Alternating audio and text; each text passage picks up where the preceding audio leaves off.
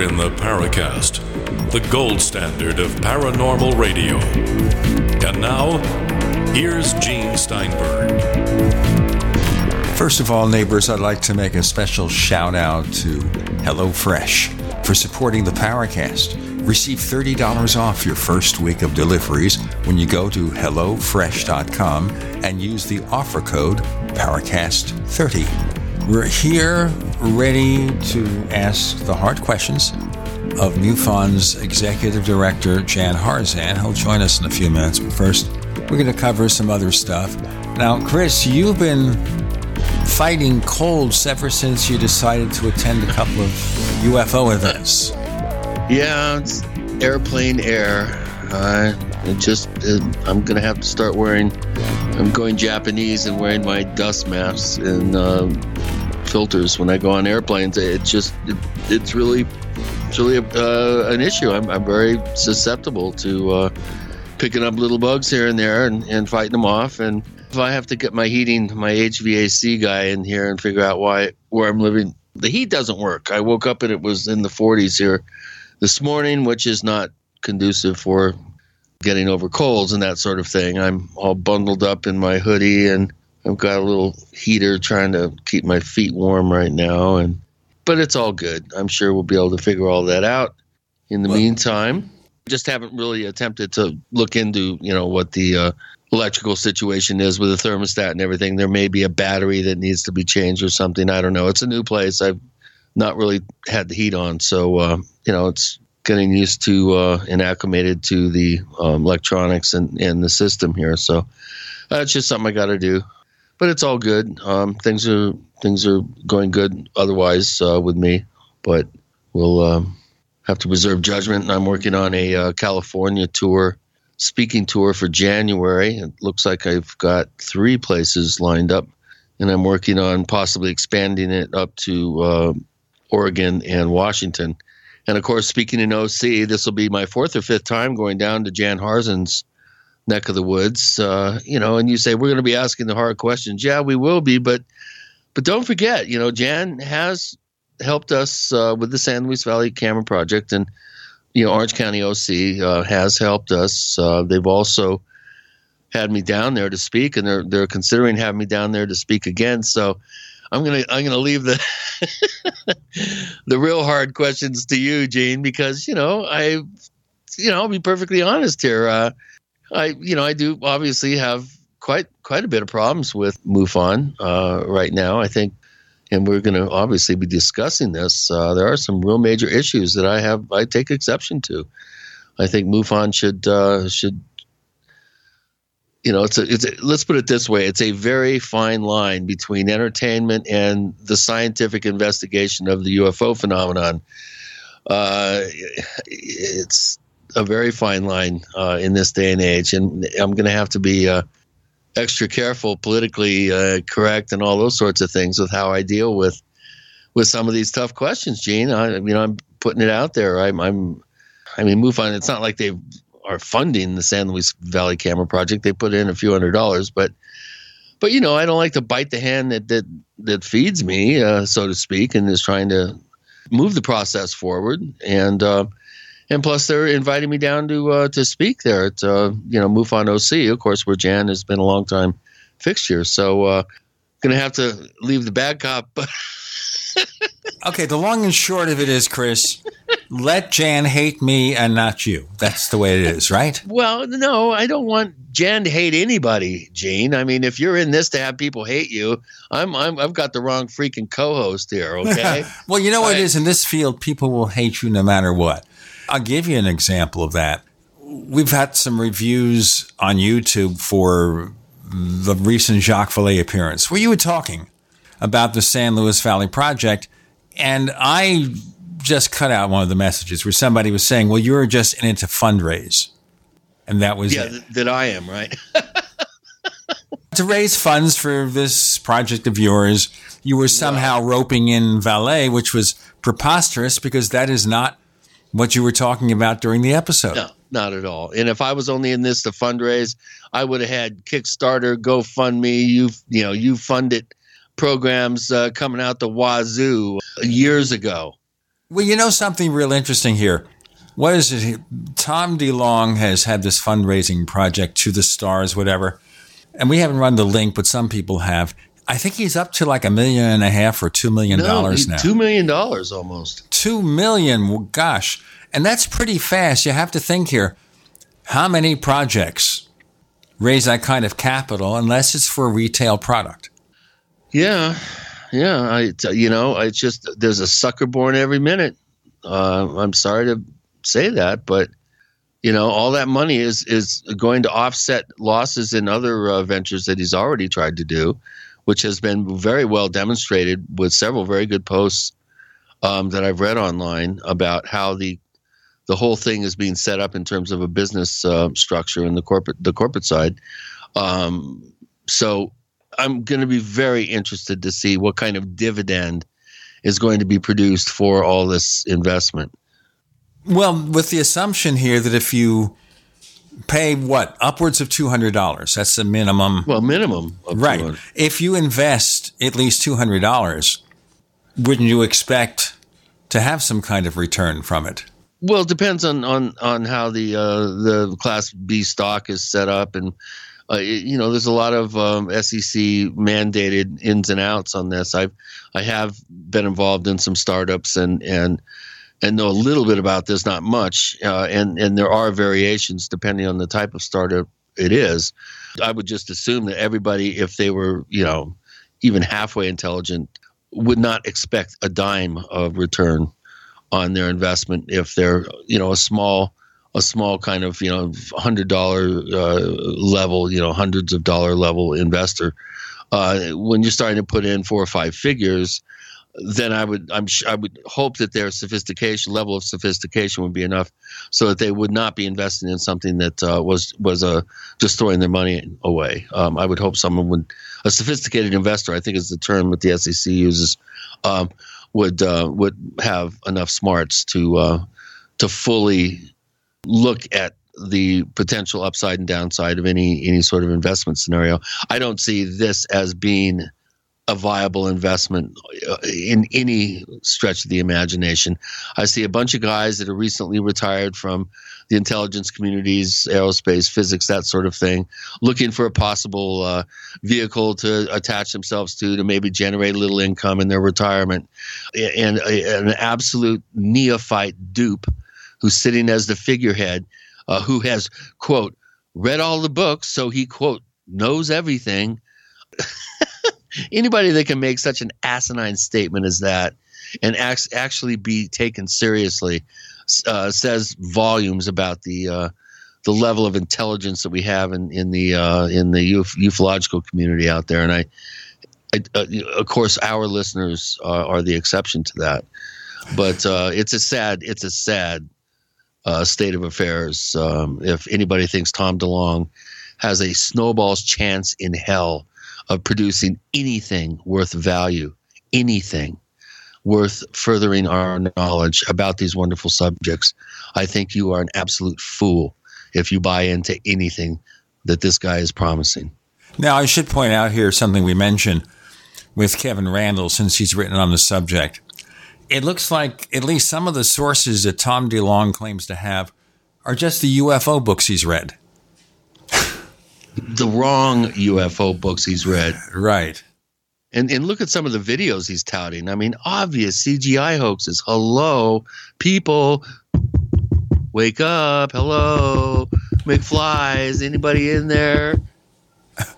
We're going to have Jan Harzan, the executive director of MUFON, coming up. We'll also remind you that we're going to, as always, invite you to join the Paracast Plus at plus.theparacast.com where you get the After the Paracast podcast and lots more goodies. More goodies to come. With Gene and Chris, you're in the Paracast.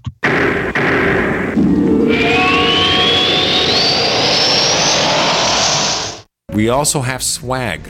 You know, we have all these exclusive Paracast things that you can buy We've got like, I guess, 60 or so different items and entails t shirts, sleeves for notebook computers, iPad cases, mouse pads, the Paracast Jumbo tote bag, all sorts of t shirts and jackets and stuff like that for men and women. We have a Paracast aluminum water bottle. All this stuff, you go to store.theparacast.com, store.theparacast.com. What makes it special is that the items are the best quality, you know, great t shirts, fabrics, and they have our official logo on them. That's what makes them special in multiple sizes and colors. We even have stuff for children, stuff for women, stuff for men. We have all sorts of sizes, like small up to X large. A lot of good stuff. That's the swag from the Paracast. You go to store.theparacast.com, stop by, and take a shopping tour. Attention business owners and independent contractors. This is a money saving message from Tax Mediation Services. If your business owes $20,000 or more in taxes, we can help you today, right now. Listen, dealing with the IRS is no picnic. It's an intimidating and extremely stressful process, and you don't want to go it alone. Our attorneys know every law, every tax break, and every possible opportunity to help you resolve and reduce your tax debt. And if you owe more than $20,000, you may be at the top of their hit list. So don't take your tax debt lightly because it will not go away on its own. The IRS can seize your bank accounts, your home, and even shut down your business. Call our tax experts today at 1 800 774 3149 and let us deal with the IRS while you focus on your business. That's 1 800 774 3149. Again, that's 800 774 3149. Most people think life insurance pays after you're dead. That's true. But did you know you can have tax-free access to your life insurance while you're still alive? You can use the life benefits of your life insurance to grow your money with certainty and guarantees. No stock market risk, no tax risk, and no penalties. Call Life Benefits if you'd like a free book about how this can be done. Call 702-660-7000. That's 702-660-7000. Have you checked your Google search results lately? Search results are usually the first impression that people form of you or your business, so make sure that they create a positive impression with ReputationDefender.com. What the internet says about you can have a big impact on your life and your livelihood, even if it's not true. Fortunately, you can now control how you look online and in online search results with ReputationDefender.com. Call 800 831 0771 now. That's 800 831 0771 for your free reputation analysis. If you have negative material from an ex employee, upset patient, or former client, newspaper article, legal issue, social media, or other source showing up in your search results, you can combat it with ReputationDefender.com. Our dedicated experts in patented technology can help make your online search results look their best. Call 800 831 0771 to learn more. 800 831 0771. That's 800 831 0771. Or visit ReputationDefender.com. This just in. Before your doctor gives you another antibiotic prescription that you don't want, get this free report, The Miracle of Garlic, your first home medicine. This free report is filled with easy kitchen remedies for common colds, flus, sore throats, ear infections, and more. Plus, learn to boost your immunity before you get sick. Go now to gcnwellness.com, just like it sounds, gcnwellness.com to get your free report, The Miracle of Garlic. Click gcnwellness.com. We'd like to hear from you. If you have a comment or question about the Paracast, send it to news at theparacast.com. That's news at theparacast.com. And don't forget to visit our famous Paracast community forums at forum.theparacast.com. So I'm looking here and I'm connecting on Skype with Jan Harzan. And what do I see? An avatar that looks remarkably like Ron James after being up for about 48 hours straight. And I'm wondering here is Ron James shapeshifting to become Jan Harzan? Jan, tell us it's not so. Gene, you're funny. No, I, that's, that's what most that's people don't agree left, with you on.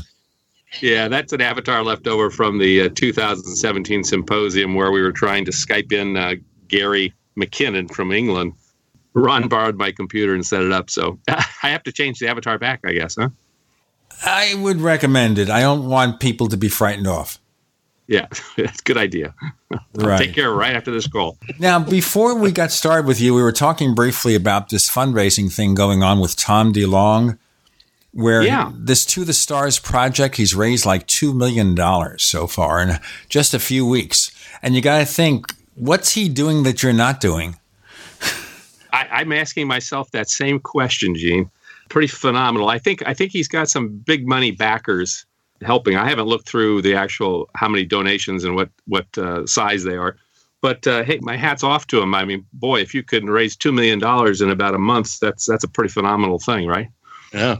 Well, I, I just uh, I was mentioning to Gene before you came on, Jan, that uh, anybody that's hoping for some sort of investment, return on investment, uh, boy, I'll tell you, there's a sucker born every minute on this planet if that's the case. Because I don't see a snowball's chance in hell of these folks, no matter no matter how well intentioned and how grandiose the vision. I don't see anything coming out of this except maybe some bad sci-fi entertainment or something. Uh, which uh, we'll talk about that whole subject here as we go on today. But uh, I, I'm I don't know. I'm just Well, I- not. I'm not getting a good feeling about it. Well, I, I think you need to separate the investment uh, aspect of it from from who's doing the talking because, you know, the one thing we all want in ufology is for disclosure. Right? I mean, we're all clamoring for the president of the United States or somebody of significance to step to a podium and and lay it out to us at exactly what's going on. This may be as close as we get to a disclosure if you look at the caliber of the people who were on stage with Tom I understand here, not all of us, Jan, believe that disclosure is ever going to happen or that the government knows enough to disclose. I, I think I- here, if they don't have answers, they're not going to admit that, right? Well, I, I think you, you, you hit the nail on the head. I mean, I don't think our government has the knowledge to disclose. Whoever is working this behind the scenes uh, has got it so well buried and so well hidden that even people working in the government, like Christopher Mellon, Chris contacted me about two years ago wanting to get involved with MUFON, and he and I chatted, and he's got a very deep uh, background in uh, working in Congress uh, as a staffer for uh, the Senate Minority, I think, leader for the Senate Intelligence Committee. He's worked with Department of Defense. He's worked with intelligence. He knows quite a few people up there on the Hill. And his question to me, the reason he wanted to talk to me is he wanted to ask me the question, what are these triangles? And and my my answer back to him was very simple. I said, "Well, I, Chris, I was hoping you could tell me that, right? Because because we think they're ours, you know." yeah. His answer to me was, "Well, they're not ours. They're somebody else's. So, you know, so whose are they?" And, and that's kind of a frightening thing. I mean, if the people who are talking to the highest levels of uh, our um, the NSA, the CIA, the the military don't know what these things are, that's kind of a frightening thought. But then you're assuming they do know what these things are. I think somebody knows what these things are. I think our problem with this whole thing is it's so well compartmentalized that uh, it's hidden from the guy standing in the room next to you doesn't know what you know, and you don't know what the guy in the other room knows. Right. And so we, we need to somehow bring this out into the light and begin discussing it. And I see that as kind of this TTS. If there's one thing that it can do, is maybe get a conversation going with military people, intelligence people who who aren't on the inside. I mean, there are obviously some. I believe there has to be You're, you're leaving out a major component, and that's the aerospace industry. Uh, you know, the high tech private sector. Well, I yeah. mean, that's where that's where all these you know secrets are being buried. Um, it, to me, it's obvious.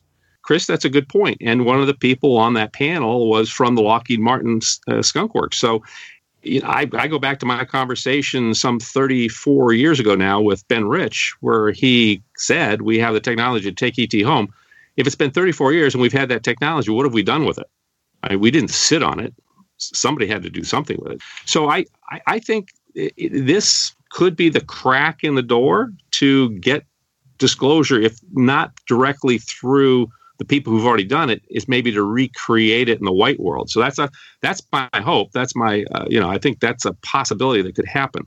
Uh, whether it does happen, I don't you know who knows. But I mean, I'm looking at it as okay. We have some very very high level, well connected people in in the Department of Defense, in our intelligence community, in our private industry, in our Congress, uh, government. You know, doing their own personal research. In the case of Hal Puthoff if these guys can't make it happen, I I don't know who can. I mean, I I mean, I'd love for Trump to just invade Area 51 and divulge all the secrets. I, I don't think it's going to happen. Right. yeah, and, and immediately demand that a McDonald's be put there for all his visits. Yeah, exactly. Yeah. So, so in my director's message to the 4,000 MUFON members this month, I, I basically said, look, I mean, this is a pretty significant event to have happened. And privately, I've told people, look, you, you the, the investment decision is yours. If you want to invest in it, fine. I would look at it as a donation, not a, like you're going to get a return on it. But that's just me. But on the other hand, I said in talking with Chris Mellon, because uh, I did call him after this announcement just to kind of find out more about what this what this whole thing and what their hope was. His belief is that if we can get Congress to look at this one case from 2004 on the Nimitz, where I think it was three different F-18s got scrambled and they chased this craft uh, around the skies and got it on you know, gun camera footage of it, that that may open the door. Now, his words to me were, Jan, we're not going to go into Congress with, we want to talk about alien bodies or crash saucers or this. We're going to say, look, there was this incident on a major aircraft carrier in the U.S. Navy of a device that, that they chased a device of high technology. Whose was it? You know, and you ask that question, and you have an inquiry, which is a could be a closed door inquiry, could be an open door inquiry, and the uh, congressmen and senators start asking questions of these pilots and look and reviewing the gun camera footage and pretty soon it becomes like well whose technology if this is not our technology whose technology is it that opens the door to how many more of these things have there been and yeah, but you're going back in time here, which I kind of like to do. And people say, I'm stuck in the 50s. And back yeah. in the 50s, okay. Major Keyhoe and NICAP were lobbying for congressional hearings. They got the hearings in the 1960s, and they got the Condon Committee. And where'd that go? Of course, MUFON came after that, as we know. You know, yes. when you started up in 69 as the Midwest UFO Network. I remember. Yeah. Well, you know, in, in fact, I, when this when this all broke, I, I, called a number of different people in the UFO community. You know, one of them being uh, Steven Greer to ask him, you know, what are your thoughts on this whole thing? Let's stop right here and let me do a break. We'll get into more of what Jan did and about disclosure and things like that, and we have a bunch of questions about MUFON to ask. More to come with Gene and Chris. You're in the Paracast.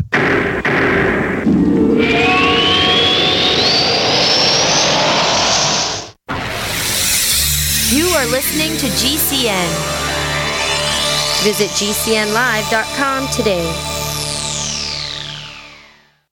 This just in. Before your doctor gives you another antibiotic prescription that you don't want, get this free report The Miracle of Garlic, your first home medicine. This free report is filled with easy kitchen remedies for common colds, flus, sore throats, ear infections, and more. Plus, learn to boost your immunity before you get sick. Go now to GCNWellness.com, just like it sounds GCNWellness.com to get your free report The Miracle of Garlic. Click GCNWellness.com. It's a no-brainer. A Big Berkey water filter is the one you need, period. You need a water filter that removes chlorine, fluoride, pharmaceuticals, BPA, and other endocrine disruptors, pesticides, bacteria, viruses, and much more, right? And does it all at only 2 cents per gallon. Get the original and most trusted name in gravity water filtration, Big Berkey. And now GCN listeners receive 5% off ceramic filter systems using code GCN. Call or click 1-877-99-BERKEY or BigBerkeyWaterFilters.com. That's 1-877-99-B-E-R-K-E-Y.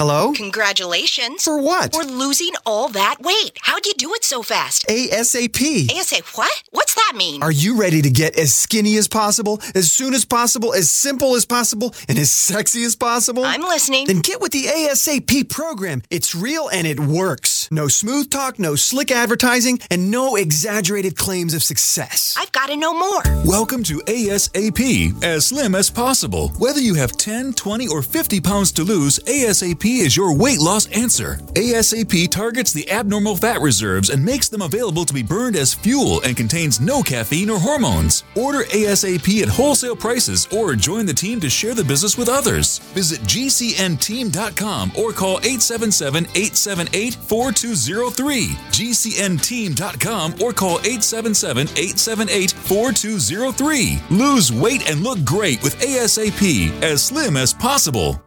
Hi, Peter Vaccaro for ParanormalDate.com. Are you looking for love in all the wrong places? Now you have a chance to change that by signing up for free at ParanormalDate.com. This incredible dating site puts people of like minds together people who are interested in the strange, the unusual, mysteries, ghosts, UFOs, and the afterlife, and so much more. ParanormalDate.com was developed for you, people seeking a viable alternative to the other dating services. You can join for free by going to paranormaldate.com, and if you decide you like it and want to connect with people, use the code GEORGE for a substantial discount. Mark Rawlings, president of ParanormalDate.com, says so many people hunger to share their experiences about the paranormal, the unexplainable, or the afterlife, and so much more, and this is the source for them to meet and share that common interest. So sign up for free at ParanormalDate.com, ParanormalDate.com, and use the code GEORGE if you decide to connect with someone you like. Does the current world crisis in North Korea or our domestic crisis right here in America concern you? Well, I know it concerns me. My friends over at Legacy Food Storage have solutions in the event there's the inevitable. What's the inevitable? Civil unrest, a run on your local grocery store. And here's my question to you. If this happens, how do you feed your children? How do you feed your grandchildren? Legacy Food Storage has the solutions. In fact, they can help you implement a simple plan to take care of your needs in the event of the inevitable. By calling them right now, I have authorized them to give you a special 20% discount at checkout by simply using GCN. Call 888 543 7345 or visit them at legacyfoodstorage.com. That's 888 543 7345 or visiting them at legacyfoodstorage.com. Make sure you use GCN at checkout for an incredible 20% discount. Don't be a victim. Take control of your life now.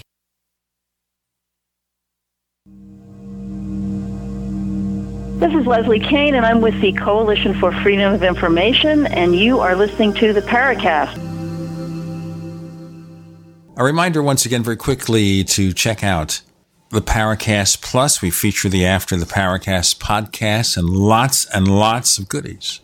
We even offer access, exclusive access to the first two episodes of Haunted, this Canadian ghost hunting show from Paul Kimball and Holly Stevens but it's a little tricky to do it. You kind of have to send a private message in our forums to Paul to give you the password, but only Paracast Plus members can get it. Check out plus.theparacast.com. Plus.theparacast.com. Now, we have Jan Harzan, Executive Director of MUFON. You were mentioning Jan before we split for a quick break. Getting in touch with Steven Greer. Now, you know, as we know, that you know, his reputation is kind of shaky these days. Was that the well, right I mean, move he, to make? Yeah, well, he, well, well, he wasn't the only guy I talked to. I talked to a number of different people, but but go ahead, finish your comment, and then we'll go in. Well, I think it's fairly obvious in terms of Greer. I think in the early days, it looked like he was strictly looking for some kind of disclosure. Now he appears to just be in it for himself, to be blunt. Well, yeah, and then that's a whole other discussion. You know, I, I've known Steven for 25 years. Yeah, um, as have I. yeah, as has Chris. You know, I think that the Disclosure Project back in 2001 was a huge event that got some eyeballs on this whole topic. Yeah. And of course, Steve Bassett followed up with it several years later, about four, three, four, five years ago, uh, did another great disclosure event. The difference yeah. between those events and what happened here on October 11th is it was the insiders doing the disclosure. It wasn't right. it wasn't ufologists or people who have a interest in this topic bringing their you know military and defense friends together or, you know so to me it, it's a different thing that happened here on well, october it's a major 11th. step forward there's no question jan that this is a major development but when it comes to Steven greer like i told him back in 94 his message is more important than he is.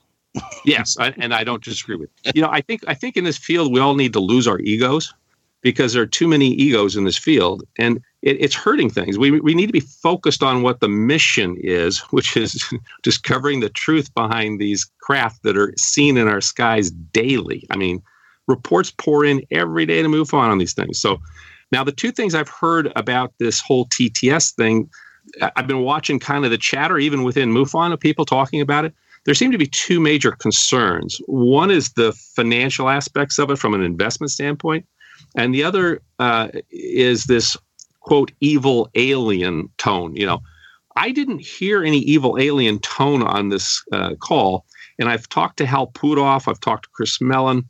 I don't know the other gentlemen uh, personally, so I didn't haven't talked to them. But I don't pick up any evil alien tones in this thing. And and what I told uh, individuals who were concerned about this is, look, the first thing we need to do is make this a major conversation among the general public. Because what I find, I don't know what you guys do, but when I talk to people, I mean, friends, church members, uh, club members, people I just know through many associations, the general attitude is, "Oh, interesting," but but they aren't really they really aren't interested in this. I had coffee with the CEO of a restaurant company here just two days ago, and he wanted to know more about what I did because he heard about you know MUFON. Um, but when we got done with the whole thing, his comment to me was, "Well, this is all very interesting." He says, "But you know, it really doesn't affect me, so I'm not going to even spend any time thinking about it." And to me, that's just like frightful because you have advanced intelligences from wherever they're coming from coming here, interacting with people on this planet, and the general population is completely clueless, other than maybe watching an occasional something on the Sci-Fi Channel or History or whatever. But it, it, we've got to wake up the world that this is going on, right? Well, and, you know, the thing I want to ask you then are you more interested in getting out the message or evangelizing UFO reality or engaging in scientific research to know exactly what they really are? Well, for me, it's the latter. I mean, but first you have to wake up the world because here's our problem. Our problem is today, scientists and engineers don't want to work on, and not that they don't want to work on this, but they can't work on it because if they do, they get ostracized, they get marginalized. I mean, scientists don't want to touch the word UFO. You notice that these people always put it in other words unidentified aerial phenomenon. Uh, you know, I loved Hillary's comment. You know, we don't call it UFOs; we call it unidentified aerial phenomena. Well, I don't care what you call it; it's a UFO. yeah, it's the same so, thing. Yeah, but but these beings or whoever they are, are are so far advanced from us. I mean, whether it's a hundred years more, a thousand years more, or a million years more, that if we would just take the time to study and understand it from a physics standpoint, there's no reason why we couldn't advance our own civilization hundreds of years. And I think that was said in the trailer to this TTS by Hal uh, yeah. Hal Puthoff, one of the scientists. We could leap forward to the 25th century if we pay attention to this. Yeah. And the, the problem is today, scientists can't study it. There's no funding out of the National Science Foundation. They, well, well not yeah, not only that, Jan, but uh, we just had John uh, Alexander on here a couple of weeks ago, and that's been his mantra ever since I've yes. been listening to his public statements. Is we have to make it you know, um, allowable for scientists to profess an interest, just to profess an interest in the subject, yeah, without having them uh, to to be in fear of, of, of research grant money, uh, tenure, any sort of uh, uh, academic ridicule. We have to take the the the stigma off this subject, and, and and we can't do anything until that happens. Well, exactly. And so now you have you have guys who are like you know the I don't I don't know about the number two guy in the CIA. You've got people who are uh, in the intelligence community within the Department of Defense. You've got a guy who worked within Congress. If if these guys can get Congress to look at this thing and legitimize it as something worth studying, I, think it just opens the door wide open to allow exactly that to happen. And that's why I would be supportive of it. Right. But the thing I wonder about here is how far you push the message. If you say, let's look for these interstellar visitors, you know, well, it then becomes science fiction. But if you say, we have these events, things yeah. are being seen, they seem to exhibit intelligent control, we photograph them, sometimes they see beings in connection with them, etc. Therefore, we have a mystery that we need to understand. Let's see what's going on. That may be more politically correct, which is, I think, why some people avoid specifying any final answer or conclusion. It's better to say, here's what's going on that we don't understand, that's not being explained. Let's figure it out. Do you see the distinction? Yeah, no, I, I agree with what you're saying, Gene. I mean, you've got to approach it very cautiously. And, and I think that's what Chris uh, Mellon is trying to do with this whole 2004 Nimitz case. Is, is he's not going in there saying we had a flying saucer from Zeta Reticuli flying around our skies. Let's go look into it. Basically, they're saying, look, there was this incident on the Nimitz where jet fighter craft were scrambled to a possible, you know, call it a threat, whatever you want to call it, and they captured some technology which is so far advanced uh, that it's amazing. And oh, guess what? It's not ours. You know, so whose is it? Is it the Russians? Is it the Chinese? No, no. I mean, you know, and so you go down the track. Well, how many more of these incidents have there been? Well, uh, I can just tell you from the reports we get, there's been a lot of these types of incidents on our military aircraft. Uh, we all know that these objects tend to go to military installations, nuclear power plants, and places where anti gravity research is being done. I mean, that's just been the history of this phenomenon. That that's where that's where these things are seen many many times. So I don't know what else to say. I I just let me I ask just, you. I I'm going to ask you a bigger question, which is, all right, you guys have been at it since 1969. What is that? 48 years. 48 years. Yeah, seems like only yesterday. And we're going to have to split in a minute for a piece of business. But let's focus on that for a second. Based on what you knew then and what you know now about what's going on, and I think we'll hold the answer to our next segment. But based on the awareness of what the original founders of the Midwest UFO Network knew in 1969, based on what you folks know now, in 2017, what in general have you learned about the UFO phenomenon? I'm going to ask that question now, and we'll have chance answer our next segment with Gene and Chris. You're in the Paracast.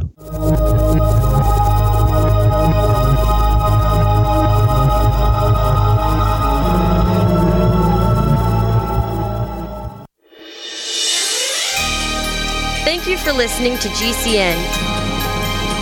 Be sure to visit GCNlive.com today. Do you need a website? Well, you can get a great deal on hosting services with Namecheap's legendary coupon code. They're offering substantial hosting discounts on shared hosting, business hosting, VPS hosting, reseller hosting, and even dedicated servers. Namecheap is preferred by millions. It's backed by a money back guarantee. Use the coupon code LEGENDARY to cash in on the special deal at namecheap.com. Namecheap.com. First came Attack of the Rockoids, and it was a critically acclaimed success. And now there is The Coming of the Protectors. A former military intelligence man is contacted by a space woman in a dream, a dream that turns out to be a nightmare because evil forces on her distant planet are planning to conquer the Earth. This is gripping science fiction of the classic kind. Attack of the Rockoids and The Coming of the Protectors. Find out more at rockoids.com. That's rockoids, R O C K O I D S dot com. This just in. Before your doctor gives you another antibiotic prescription that you don't want, get this free report, The Miracle of Garlic, your first home medicine. This free report is filled with easy kitchen remedies for common colds, flus, sore throats, ear infections, and more. Plus, learn to boost your immunity before you get sick. Go now to gcnwellness.com, just like it sounds, gcnwellness.com to get your free report, The Miracle of Garlic. Click gcnwellness.com. Want revenge on the common housefly? Well, after 10,000 years, someone has finally come up with a better way. The Bug Assault, a miniaturized shotgun, which utilizes ordinary table salt as ammunition. Non toxic and no batteries required. $39.95 plus shipping and handling.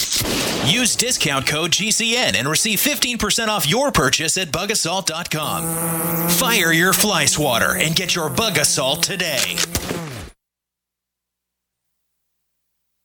The answer to being in control of your own healthcare is freedom from insurance. Become part of a group of self pay patients that come together to share in each other's medical expenses. Individual share amounts begin at $107 a month and $347 for families. Choose from three health sharing programs. Holistic treatments may be eligible for sharing. See guidelines. Discount programs available for dental, vision, and pharmacy. Go to libertyoncall.org. That's libertyoncall.org. If you're an unincorporated business owner, it's too late for you. That is, if you've already been sued and lost your home, your car, and your personal life savings. But if you haven't been sued yet, there is still time to incorporate and protect your personal assets. And the first step is just a phone call away because Incorporate.com is now giving away a free incorporation toolkit to all business owners, including exclusive information on how to start and grow your business. For your free incorporation toolkit, call now 1 800 936 9256 Incorporation is the shield that protects your personal assets. Without it, you could lose everything. That's why at Incorporate.com, they just make incorporating or forming an LLC quick and easy. They don't provide legal or financial advice. If someone sues tomorrow, will you lose everything? Don't wait until it's too late. Call now for your free incorporation toolkit. Hurry, they're still giving them away for free at 1 800 936 9256. Call 1 800 936 9256. That's 1 800 936 9256. This is Dan Pilla. Do you have the IRS money you can't pay? Are tax debts crippling you? I've defended people from the IRS for over 30 years. I've helped thousands and I can help you too. I wrote the book on IRS settlement and I'm telling you, there's no such thing as a hopeless case. Call 834 no tax to finally get free of IRS debt. With the IRS's new programs, there's never been a better time to solve your problem. Call 834 no tax. That's 800 34 no tax or my website, danpilla.com. Hi, this is nuclear physicist lecturer Stanton Friedman. You are listening to the Paracast, the gold standard of paranormal radio.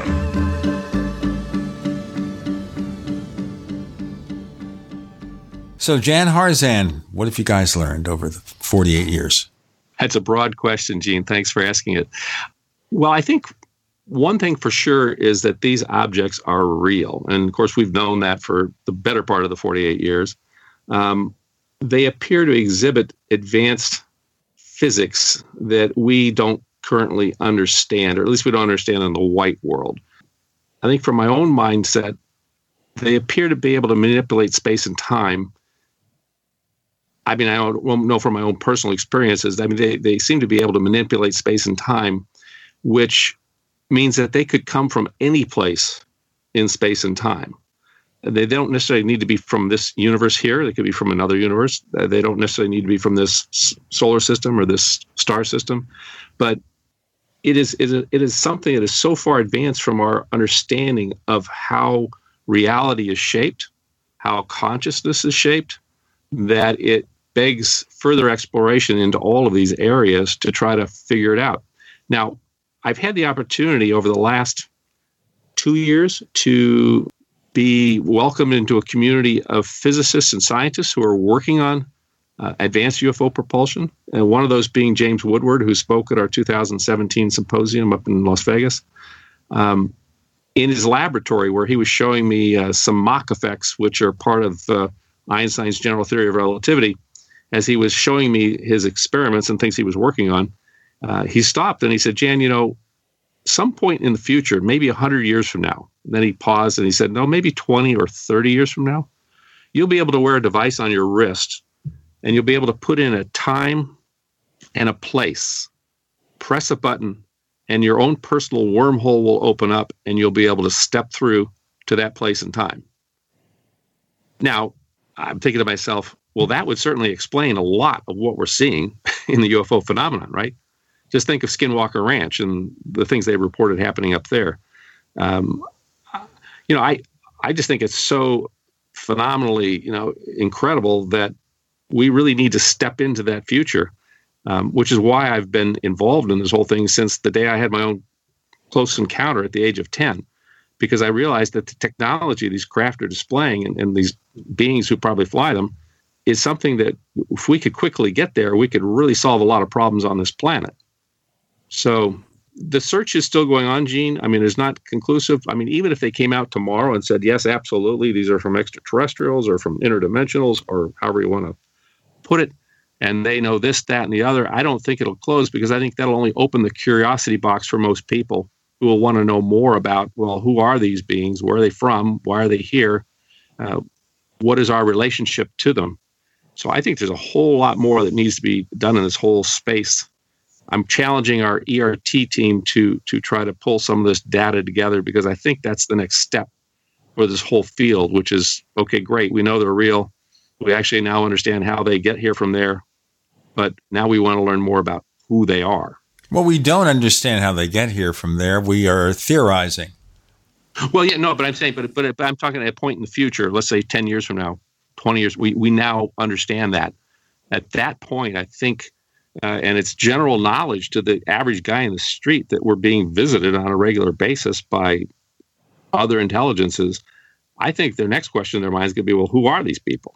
Right? I mean, that, that'd be the logical question you'd ask. Well, then we have to also assume if they are extraterrestrials, interdimensionals, whatever. How long have they really been here? Because we could talk about the so called ancient astronauts, about weird things happening all through the centuries, not just something that started in 1947. And in that case, if you have an intelligence that's been here so long, and we assume have continued to develop their technology, would we even be able to recognize it? I mean, if they can open up a wormhole and go from here to there, why would they need flying saucers?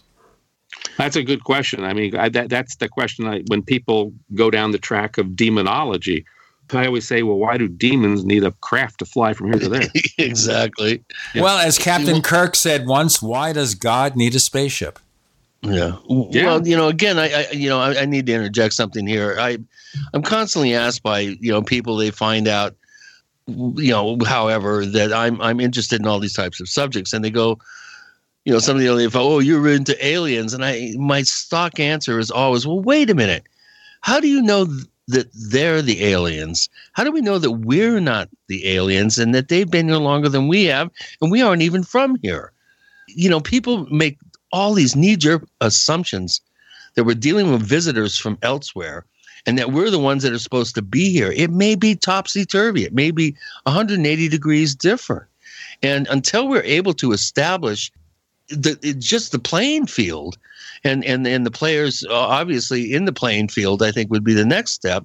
But but until until we're able to make some very basic um, determinations, I mean, we're we're going to be spinning our wheels, and maybe that's why this whole phenomenon is here to begin with. Uh, going back to you know Vallee 101, maybe this is just some sort of collective sort of control mechanism to pull us off planet, let's say, to go out and see the universe, to to to, to take some of the pressure off the wonderful uh, biodiversity and the environment here. Uh, you know, maybe this is just some sort of ruse to get us off planet. That it has nothing to do with other intelligences, other creatures, other agendas. Uh, you know, technologically based uh, scenarios um, that are grounded in some sort of other civilization, let's say. Um, you know, until we, I think, really grasp the full philosophical implications of what we're dealing with, I don't think we have a snowball's chance in hell of figuring out what it is that we're dealing with, why they're here, and what their agenda is. Yeah, well, uh, Chris, along those lines, I mean, I think this is kind of where you were going with it. I mean, these this could be a civilization that um, grew up on Earth, you know, a million years ago, and for whatever reason decided to go underground, right, or go under the oceans or wherever they went. And so it could just be past civilizations from this from our own planet, right? That's another possibility. Exactly. I mean, yeah, I've always thought, I've always had the uh, sense that we're dealing with other tenants in the building, and that uh, possibly reptilians or dinosaurs that actually evolved before the end of the Cretaceous, went off planet, got off planet to save themselves, and now coming back to uh, you know, check out uh, you know the old the old stomping grounds and see if maybe they want to reappropriate the uh, the real estate. When you talk about ancient civilizations leaving the earth, that's the classic legend of the Deros and the Teros from Richard Shaver. Mm-hmm. Yeah, yeah, yeah, and it, well, it, there's a ring to it. Well, but what if they never left the earth? What if they just decided to go live under the earth or something? You know, who knows? You know, or in the caves. Or in the caves, yeah. I mean, it's uh, or in the Earth's mantle. I, I, I saw this weird Edward Snowden, which I've, I haven't seen any any further mention of this, but supposedly there's some sort of monitoring program going on in the Earth's trenches uh, where we have the deep uh, uh, volcanic vents and that uh, objects are being monitored, leaving and entering uh, uh, some of the deepest portions of the ocean to some sort of subterranean sub oceanic realm or something, and that the government knows, and their the president gets daily reports. I saw some crazy story that that obviously had a, a ring of hoax and and fake news. I think is the uh, term du jour right now, but but um, that whole scenario, uh, I I think is is has just as much relevance in terms of uh, hypotheticals as any sort of uh, ET coming from another star system does, or any interdimensionals, or any of that sort of thing. I've always said exhaust all closed system scenarios before jumping off planet. I mean, that's been my mantra for many years, and I'll stick to it. I think this is really important that we establish what we're dealing with here, uh, just on the very basic level, before we even attempt to try to interpret the uh, the actions or uh, second guess agendas, that sort of thing. So it just shows that we have a lot more work to do, right, Chris? we have a lot of work to do. Yeah, and I think hard data monitoring of hotspot areas is the logical place to start. And I know uh, Jan agrees with me on that, and on yeah. some level. And, and, you know, obviously, monitoring activity is important, but getting real time data, you know, uh, on a daily basis that's scientific in nature and, and has you know real numbers attached to it and real data attached to it to me is the obvious way to go.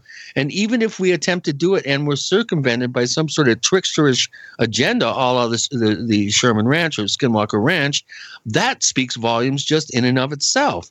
We're able to determine a lot from being circumvented from our process. Mm-hmm. no I, I couldn't agree with you more. And you know we're entering a time in our history with computer technology, the internet, um, everything else, that, that real time monitoring is now much easier to do than it was 20 years ago or 30 years ago. So, I mean, there's no reason why we shouldn't be wiring these areas up like San Luis Valley and others uh, to be able to monitor this stuff from a number of different perspectives, not just video, but uh, and audio, but you know, magnetometers and you, right. you name it. We should be able to get infrared, all sorts of stuff. Yeah. We've got to do our break, and we got more to come with Jan Harzan. And Gene and Chris, you're in the Paracast.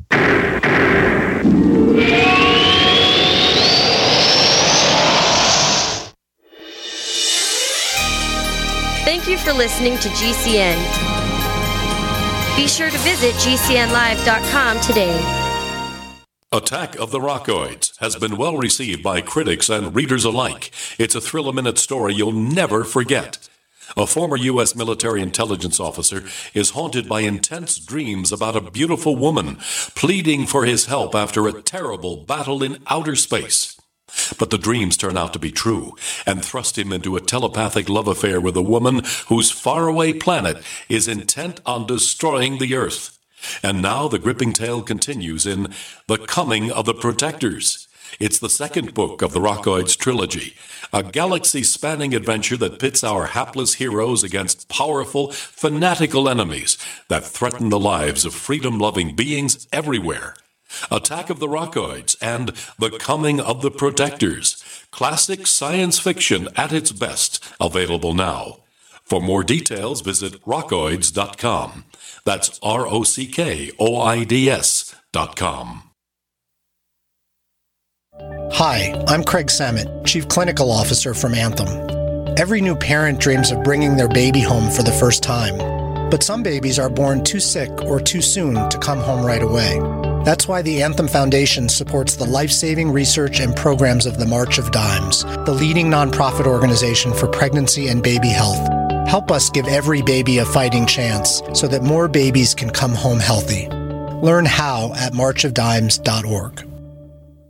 Anytime, any place, anywhere. Radio remains the most intimate of all forms of media. At home, at work, in the car, on smartphones. Over 90% of consumers still listen to radio every week. That makes choosing radio as a place to advertise your business one of the best decisions you can make. Email advertise at gcnlive.com and partner up with an experienced GCN representative. Advertise at gcnlive.com. Easy, affordable, effective.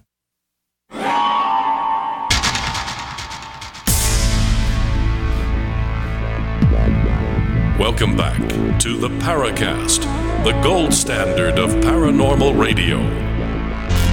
And now, here's Gene Steinberg.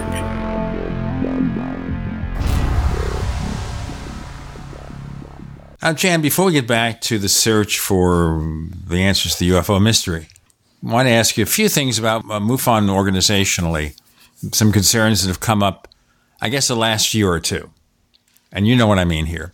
So let's go through some of that and see what happened and what's happening going forward. So, of course, we have the story that one of your state directors posts something on Facebook that's very, very, to be blunt, white supremacist in nature. And that started a furor. How did you guys treat that? Well, initially, the the posting that got made was taken down pretty quickly. I mean, because it was done in air. Honestly, we've all done things that we regret. So uh, the, the initial take was that this was a personal Facebook post, was not done in any official capacity to MUFON. So therefore, it, it was a personal thing. Now we did ask that the individual apologize, and he actually did apologize to the people for doing it.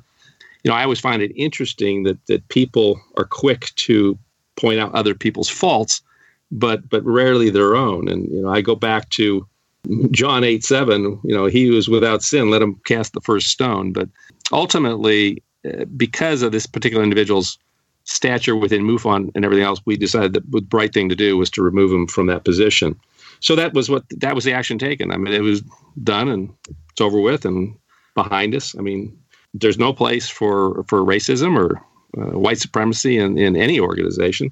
And uh, MUFON stands behind a, you know, a full equal opportunity mantra for, for the organization. I mean, we have anybody and everybody who are, who are members of MUFON uh, or who volunteer and are part of MUFON, and we appreciate that. I can identify with that because I'm an equal opportunity offender. I, I, I go out of my way to to be uh, to be as as offensive as I can be to everybody when it suits, uh, you know, the whole agenda of, of, getting people thinking. But I was a little bit surprised that the uh, individual in question, I don't know why we're not mentioning who it is, but go ahead, mention not, it, I, mention it. Well, well, John Ventre was walking around Las Vegas, kind of like he owned the place, glad handing everybody and stuff. I personally, if it had been me, that had had my pants, you know, gotten pants like he did, I would have had a hard time showing up um, at an in- international symposium and walking around like nothing had happened. I was really surprised about that, Jen. You know, anyone can go anywhere they want. I mean, it's a great country. So I know. Yeah, but uh, I, I, would I would get them on the show and have them talk. What I can tell you about the, the actual incident, which might be of, of interest for the backstory for those who don't know, John got a, a, a, posting. I mean, he's he's big into the whole social media task. I'm not as good at it. I, I, I monitor it, but I don't really engage in all this stuff because I think it's kind of a lot of craziness in many cases, but a lot of uh, time wasting. Yeah, I get better things to do with my time. But he got a posting basically saying that Netflix was going to run a show on white genocide. Now, his grandmother happens to be one of the individuals, she's Jewish, who lived through the Holocaust. I don't know what her direct linkage to the Holocaust was, but she went through the Holocaust. And so that infuriated him, which caused him to generate a short, terse message about that posting he got. And that's what started this whole furor. He realized that he got bad information, whether it's fake news, whatever you want to call it, that, that, that the posting wasn't correct. The person who posted it didn't have their facts straight. So once he figured that out, he immediately removed it and apologized for what he posted. So you can go every which way, but Sunday, I mean, was it appropriate to do? No, it wasn't appropriate. You know, did he realize that? He realized that. Did he apologize for it? Yes, he apologized for it. I don't know what else you want to do. I guess we could have burned him in effigy, but I we basically we said, look, it's not a. Well, I think we kind of did. At least the community yeah. did. My God, yeah. I've never seen so many people come out and just fire with all freaking barrels blazing, boy. You know something really- though, I looked at the messages over at Kevin Randle's different perspective where he responded, and I did not like the way he came off. Well, I've got some information here that I'm going to present at the right time. And he was just shouting off and boasting. Yeah, well, and I just thought when you start taking that attitude under no. these circumstances, you know, it doesn't really show him off in a good light. No. Right. Yeah, and I, I don't want to drag this into the realm of politics, but in light of all these exposes that we're seeing right now with with the sexual predators, I don't think there's any place for that. I don't think there's any place for bigotry and uh, racism. And um, right now, um, I think we're being put into a situation culturally where um, everything's getting uh, galvanized into uh, real black and white sort of stark definitions in terms of where you stand on things. And, and I think the leadership in this country, uh, current leadership, is is really responsible for this uh, knee jerk response into uh, real good bad, good bad black white uh, type thinking. And I think it, it it's really I think it's important for everybody to be very very careful and I'm I'm talking to myself as as well as anybody, when we comment on things that may have innuendos that that, that are unintended even or or blatant blatant statements that uh, might be uh, construed in a way that uh, is really going to come back and uh, pardon the expression bitch slap you. So i think everybody should be very very careful right now uh, especially in our field. It's already controversial enough. We don't need to make it more controversial. And someone like a john ventre should should really understand that he is in a position of authority um, being the state director, and I think wasn't he a director of, of, of several states? Uh, I think wasn't he? Or he well, had he, some sort of yeah, he, he he was helping us monitor him. He's actually developing state directors to go into those states. But yeah, right. he's- Well, that's that's yeah. a really important uh, uh, position of uh, power and responsibility, and to have a lapse like that um, is really. Uh, to me, it's inexcusable, uh, uh, uh, and and especially now in this day and age, I think he, he was right at the the cusp of this now emerging uh, phase that I think culturally we're going to be going through. And I think it's really important for anybody involved in the field of the paranormal, ufology, these very, very controversial subjects that, boy, we are really under the micro- microscope now. And we really have to be careful because there's magnifying glasses on all our asses right now. And we really have to be careful. And we really have to second guess everything that we do and say and, and, and read things through and, and don't respond in a knee jerk uh, fashion. It's just it's going to come back and hurt everybody. Yeah, and I think your comments t- too on this black and white are are, are, are, are right on in, in terms of you're you're seeing people lining up on opposite. It's, it's like there's no middle ground anymore. You're either on the far left or you're on the far right, or Yeah, the top or the bottom, or whatever you want to say. But uh, I've never seen a more polarized. At least in the United States, I don't know if it's like Yeah. this in other countries, but at least I in the United absolutely States, agree. I've no, I've never I've never seen it as polarized as, as we're seeing now. I mean, even back in the '60s when we had race riots and everything else, I, just- I just people were at least talking with each other. You know, they, they were. Con- now we can't even get conversations going. no, no, we can't. It's like we're and I living think in two again, different it's complete important. worlds. Yeah. It's really important for uh, uh, folks like ourselves who are interested in controversial subjects that are highly, highly uh, con- contentious uh, in in many ways, uh, to be e- extra vigilant, extra careful about the posture that we take. Not only be careful about what we say, but how we say it. I think is is uh, also uh, would be a pretty good piece of advice. Oh my Yeah. god!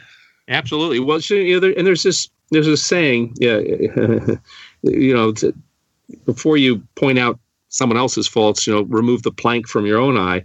Um, The one thing I would say that I thought would could have gone better in this whole thing was the people who were ranting and raving on social media about this whole thing. If they had just picked up the phone and called John and said, John, look, I read your post and I was really disappointed.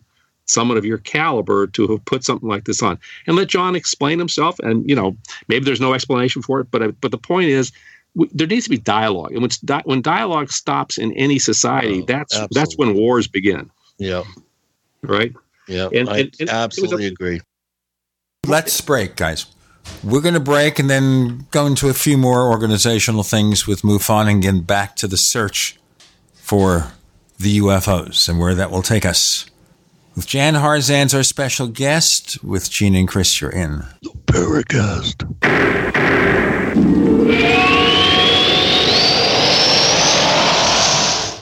Neighbors, we've made such a deal with HelloFresh, and it means that everyone listening to this show can receive $30 off your first week of deliveries when you go to HelloFresh.com and use the offer code PARACAST30. You know, with HelloFresh, you can choose the delivery day that works best for you. They've got a wide variety of chef curated recipes that change weekly. And can you imagine me cooking Japanese panko chicken? It makes me feel like I'm a chef. It means also that you could actually get your meal cooked in 30 minutes. For busy people, this is perfect. The simple recipes include step by step instructions so even I can figure it out. Go to HelloFresh.com, use the offer code PARACAST30 to get $30 off your first week of deliveries HelloFresh.com. Have you checked your Google search results lately? Search results are usually the first impression that people form of you or your business, so make sure that they create a positive impression with ReputationDefender.com. What the internet says about you can have a big impact on your life and your livelihood, even if it's not true. Fortunately, you can now control how you look online and in online search results with ReputationDefender.com. Call 800 831 0771 now. That's 800 831 0771 for your free reputation analysis. If you have negative material from an ex employee, upset patient, or former client, newspaper article, legal issue, social media, or other source showing up in your search results, you can combat it with ReputationDefender.com. Our dedicated experts in patented technology can help make your online search results look their best. Call 800 831 0771 to learn more. 800 831 0771. That's 800 831 0771. Or visit ReputationDefender.com. Hi, this is Ted Anderson. I'm here to tell you about GCNTelecare.com, a team of board certified doctors assisting you 24 hours a day, 7 days a week, 365 days a year. Within 15 minutes of registration, care your family can afford. Revolutionizing the healthcare industry, virtual consulting providing diagnosis of non emergency medical issues by phone or secure video on computer or smart mobile devices. GCNTelecare.com. Virtual care anywhere. It's been said any society is only three missed meals away from chaos. Those times may be near. Think about it. Our country faces multiple terrorist threats and aggressions from Russia and North Korea. Social unrest and violent marches yet again may lead to looting of stores and city shutdowns. And our crumbling infrastructure leaves our power grid vulnerable to long term outages from a single cyber attack. When the chaos from any one of these threats arises, the government knows it can't provide during a widespread national emergency. That's why you need your own plan for self reliance. That's where My Patriot Supply comes in. Get a four week survival food supply for only $99. That includes breakfast, lunches, and dinners. Order online at preparewithgcn.com. 99 bucks for four weeks of survival food that tastes like homemade cooking and lasts up to 25 years from My Patriot Supply. Get your kits today at preparewithgcn.com. Free shipping is included. Preparewithgcn.com. Maybe not today, maybe not tomorrow, but soon you'll need a plan and place to survive. Forget bunkers. You're not a live underground gopher. You need survivalist camps, the ultimate fully functional, off the grid mobile survival bug out house that's well equipped and custom built to outlast any other RV or trailer. Bold statement? You bet. See them now at survivalistcamps.com. That's survivalistcamps.com. Trust your family's survival to survivalistcamps.com. We'd like to hear from you. If you have a comment or question about the Paracast, send it to news at theparacast.com. That's news at theparacast.com. And don't forget to visit our famous Paracast community forums at forum.theparacast.com. Okay, another issue that's come up is you've got a, I don't know if you call it a committee or something called Inner Circle at MUFON. So far, I see it's got a dozen members listed, including yourself, former directors. And the first question before I ask more about it, so people want to know do you have to be a member of the inner circle to be a possible director of MUFON? No, no, these are just donation levels. So, you know, and, and we can change the names could be gold, bronze, silver, platinum, whatever you want to say but basically people who have donated a certain amount of money to the organization over over time or, or one time i guess it, it, they make certain levels. And so we've even discussed whether that even needs to be posted. But no it has nothing to do with you know your stature in MUFON or or what access to information you have. I mean everybody has the same access. So and it certainly doesn't have anything to do with whether you can become the director of MUFON. Well the only thing is here you have people here. Most of the people who have been director are in this list and this well, involves people who have donated $5,000 or more to MUFON. Correct, correct. But that's just because those people are pretty generally people who are supportive of the mission of MUFON and they want to make sure it's successful. And they realize that any nonprofit, I mean, you know, we have offices, we have staff, we have phones, we've got computers. It costs money to run all that stuff. So if you're not constantly fundraising and growing the membership and doing what you do, there's not much you can do. There's not much you can achieve as an organization if you don't have any funding to do it. I, would love everything to be a complete 100% volunteer, but then nothing ever happens. I mean, we, we spent the first 30 years of the organization. I, you, you, collect a lot of paper files, you put them in boxes, and they sit in a warehouse. What, what good does that do? Nothing. So you have to action. You put action behind it. So it takes money to do that. Um, so these are these are nothing but basically uh, donation levels that people have. So, and give them a little recognition for the fact that they did put out of their pocket some money to help support the organization. I mean, it, it's it's no more. It's, that's what it is. That's I mean, there were people trying to make a big deal out about it. It was a secret society, and that it, it I think because of the name Inner Circle, that and I'm not even sure who came up with that name. That was kind of the the thought process behind it. But no, it's just strictly donation levels. Well, maybe it would serve then to put a little couple of sentences here. Okay. Of clarification. So if people looking at it saying, you know, wait a minute, what's going on here? We've got people who donate more than $5,000 to an organization, which is understandable. You're a nonprofit corporation and you have a right, certainly, to ask for donations. And it's tax deductible. Of course, with Washington, we don't know how long that's going to last.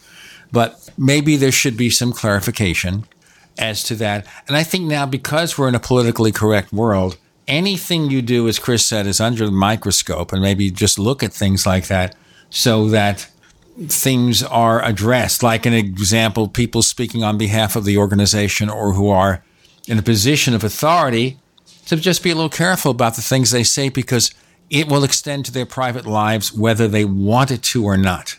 And that's also unfortunate. And, and also, you know, people look at, at something like a JZ Knight, for instance, who's, uh, I think, one of these uh, larger contributors. And, uh, you know, I think uh, uh, James Clarkson brought up a, a point in his uh, widely disseminated letter um, of resignation um, that you know he he didn't want to be. I guess I, I am trying to paraphrase this, but but the association of someone like that who's highly controversial, being a channeler of Ramtha and and all this, and and someone who's kind of in his neighborhood, basically up there in Washington State, you know, he he just he felt uncomfortable with the perception that someone like that maybe uh, on some level calling the shots around there or exerting some sort of influence when their particular private scenario in their lives of uh, having kind of a cultish group around them waiting on the latest uh, musings of the 10,000 uh, year old adept named Ramtha to come through JZ Knight in that weird, funny voice it, it just didn't seem to be something that he felt comfortable with uh, being associated with with MUFON. Now, I understand that just because somebody has a private life, that shouldn't really be held against them when they're a benefactor with MUFON. I understand that that it's kind of apples and oranges, but there is the issue of perception management going on here as well. I mean, how do you how do you reconcile that? I mean, what what what can you do? Well, it, here's here's the story. it's as simple as this. When I took over as executive director five years ago, we got a call from an organization saying we're holding a conference in Washington and we'd like someone from MUFON to speak at it. At the time when it was, I couldn't go, so I asked Dave MacDonald, my predecessor, if he could fly out and speak to this group. I didn't know much about the group. It turned out it was a, a, a conference over a weekend, uh, probably some, on this spiritual retreat group. Uh, that was all I knew about it, other than the fact they wanted someone to come speak for MUFON. Dave reached out to James Clarkson and invited him to go with them. So the two of them went to the conference. Dave spoke. They had a great time and met all the people, met JZ Knight, met all these folks. And uh, I even have pictures of them having dinner with JZ Knight, the two of them we, we received a nice check from the organization, and that was it. I mean, they said thank you for having someone to speak. We didn't ask him for the check; just sent us a check. So we put put the check at the bank, and you know, I have never spoken to Jay Z. I've never met JZ Knight. I don't even know Jay Z Knight. People need to know that. well, yeah, it's pretty significant. But you know, I, I, I, I, I, I'm not one to go point fingers or go make a big deal about things. Right. right. It's a, yeah, but some people are, Jen. What? Uh, some people are. I don't think it's that big of a deal myself personally, but have you ever seen uh, her channel Ramtha? No, I haven't watched. Uh, okay, you should check that out sometime. Okay. and No, then I- and then wonder why people have maybe have issues with someone like that being in, considered on some sort of inner circle. Yeah. Well, I mean, we've never spoken. She's never uh, asked anything about of MUFON, and it's like it's well, like, you should talk to her and ask her to ask Ramtha what he thinks of MUFON, and maybe he has some advice for the organization. thanks, Chris. I, I'm going to get right on that one. Sorry, I couldn't resist. I know. Well, we're going to channel something right now. No, we're not going to channel, but I think you see now, Jan, that there's a need to be circumspect because you're dealing with a subject that's already controversial. There's already the perception that you're just a bunch of doe-eyed ET believers out there. And Mm-hmm. When, it- and when you throw in anything about abductions, it gets to be even wackier, regardless of the truth Blue behind it. avians and time traveling five year olds to Mars and I mean, come on, that's you know, and that's a whole nother subject that I'm sure we're going to talk about at some point is uh, where you draw the line of presenting information that is absolutely you know has no provenance, has no uh, evidence to back it up, no proof, no documentation, no corroborative evidence whatsoever, and to present individuals presenting this type of information with the caveat, well, we want people to make up their own minds, to me is highly problematic at, at to be actually really kind about it and, and, and low key. We're going to pursue that in our next segment with Jan Harzan. Gene and Chris, you're in Paracast.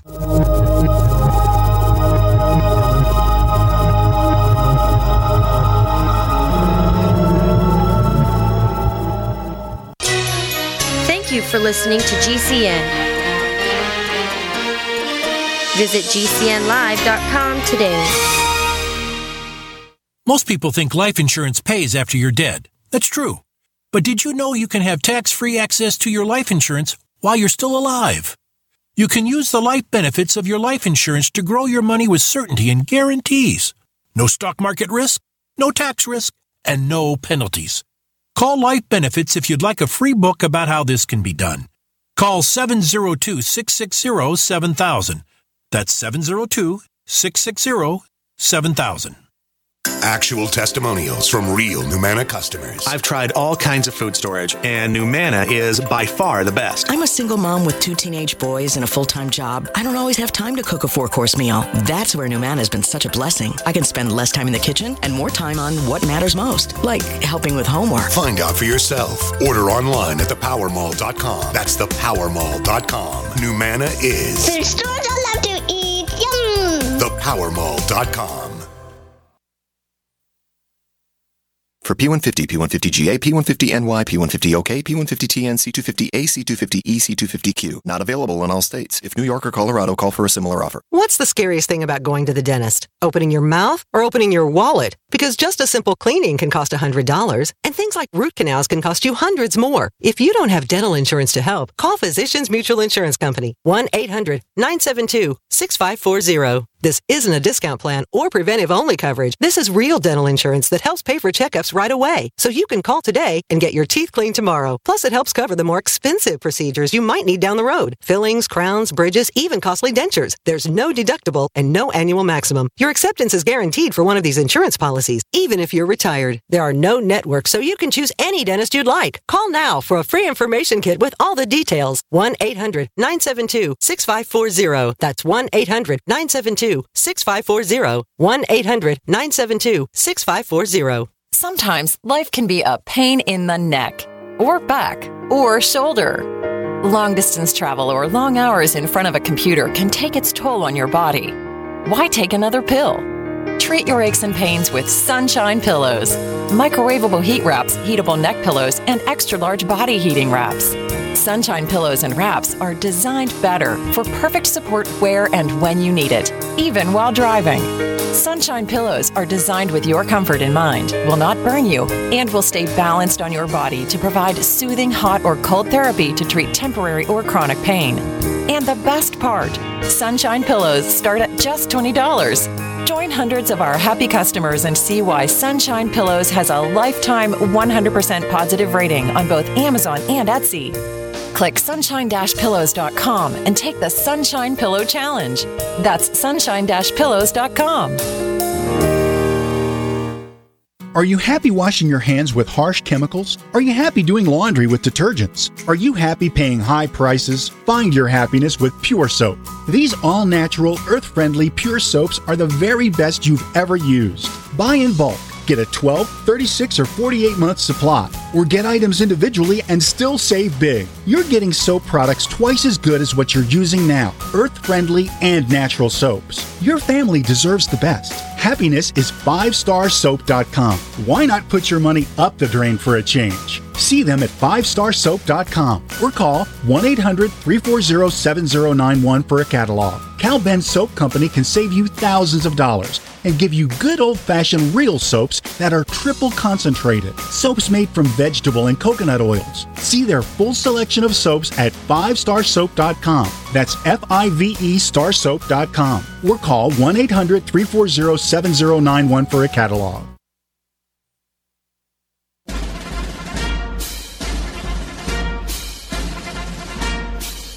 Hi, it's Grant Cameron from PresidentialUFO.com. You're listening to the Paracast, the gold standard of paranormal radio.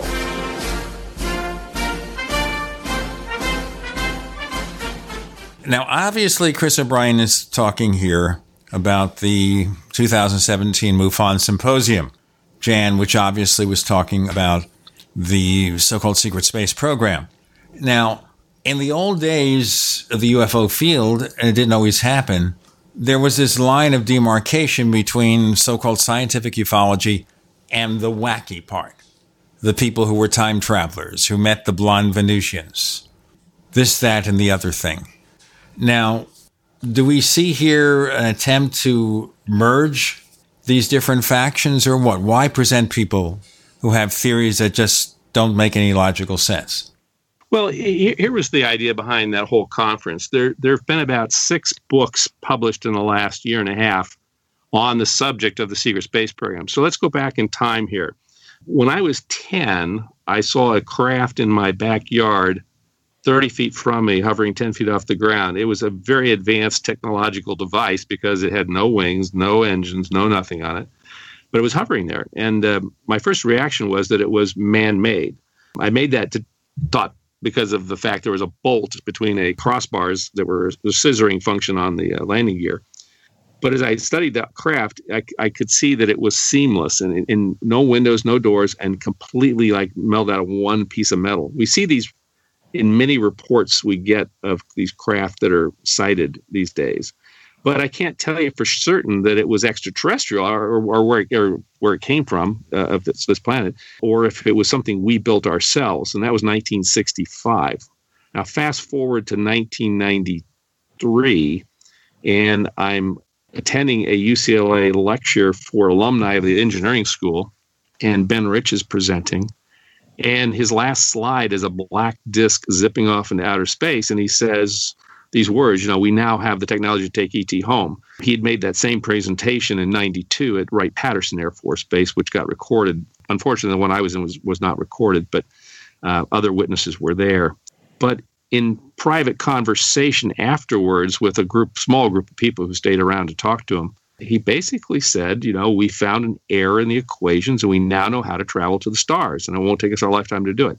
Um, he was pretty emphatic that that this was where we were headed that was 34 years ago.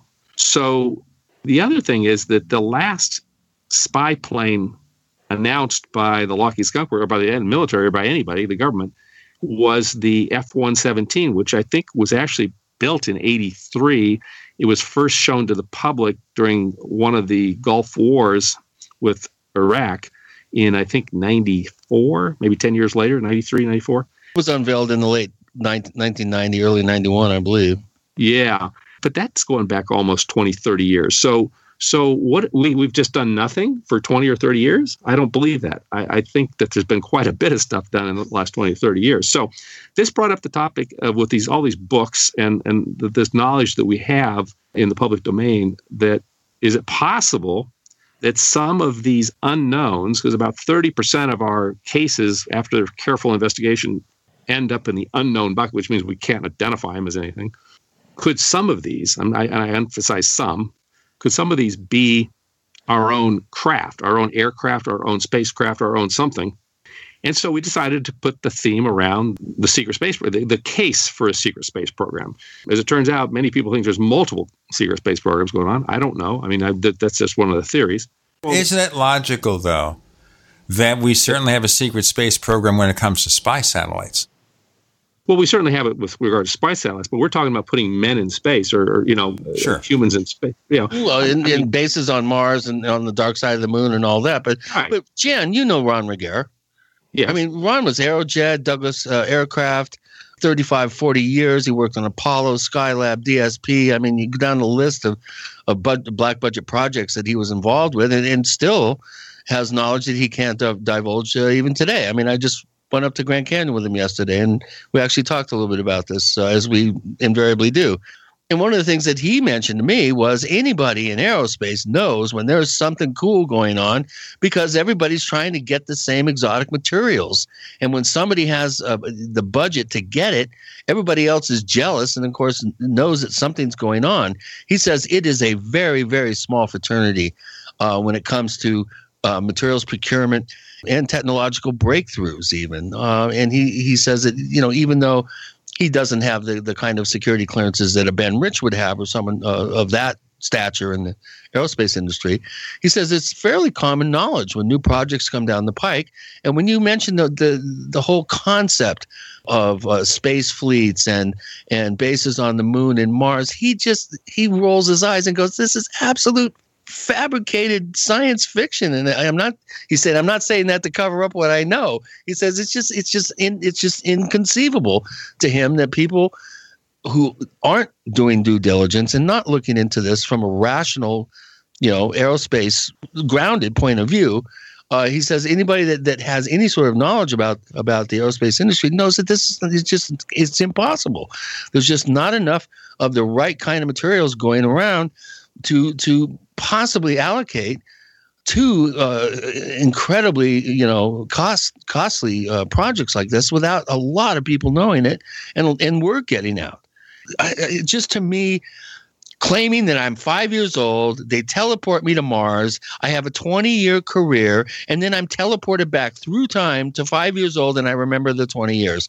I mean, anybody that is allowed to have that story and speak on a stage at MUFON, uh, to me, is a major, major mistake politically and uh, just as a to me to me it's just a way to put butts in the seats because these books that all quote each other um, are incredibly popular right now, and people like David Wilcock and and others um, are making uh, really good money promoting these types of of, of I think bad science fiction uh, stories. Uh, and then when you start hearing about Corey's kids, ritual magic, and kind of weird cultish type things that do not come up in conversations about secret space programs, but are attendant to the individuals involved, I get worried. Yeah, so so let's let's go look at that. Let's investigate that real quick here. Um, we do have data uh, from at least two data points. Uh, one being Karl Wolfe, who in 1966-67 timeframe was an airman second class in the Air Force stationed at Langley Air Force Base, and during one of the lunar orbiter missions was asked by his boss to go over to the NSA headquarters and fix a printer because he was part of the photographic group. He was a technician. He thought he was going over to NASA because he didn't know NSA as a 22 year old NSA didn't mean anything to him. So when he said NSA, he thought he meant NASA, NASA. He went over, and I won't go through the whole scene, but he was pretty impressed the fact that he walked in a hangar and it was full of workstations with people from all over this planet. Now, he was there were Russians, Chinese, Americans, all manning this thing. It was an NS, NSA operation. They were taking the feeds from the lunar orbiter, cleaning them up before passing them on to NASA and the public. Right. I'm not even sure NASA knew this was going on, but um, he was led into a cipher locked room, led to a printer, and as he was looking, trying to figure out how to get the printer moved to a place where he could work on it, the other airman second class who took him into the cipher locked printer room said, "Oh, look at this! We've found bases on the moon." Karl looked at the photographs. He saw buildings, dome buildings, I think some uh, other type buildings, I, I know Karl personally. I, I've known him for almost 30 years. He's not someone who's delusional. He saw buildings on the moon, the backside of the moon. That's one data point. And then we've got uh, Donna Hare. Right, of worked for- course. I was going to bring her up. Yeah. Well, I mean, you know, now she didn't see anything personally herself, but she, but she, well, she saw she saw them airbrushing uh, uh, details out of photographs. And uh, by the way, uh, uh, Karl, was he at Langley, Virginia? Virginia, yes. I, I need to check. I know an F sixteen pilot there. I'm going to check. I forgot about. I totally forgot about that. Thank you for reminding me. I'd be happy to introduce you to him. He's a, he's a great guy. He's uh, s- in his late It sounds bel infinitely believable. I had a guy, Wayne Holland, who's one of Stephen Greer's uh, witnesses in the original Disclosure Project. Let's talk about that in our next segment with Gene and Chris and Jan Harzan. You're in the Paracast.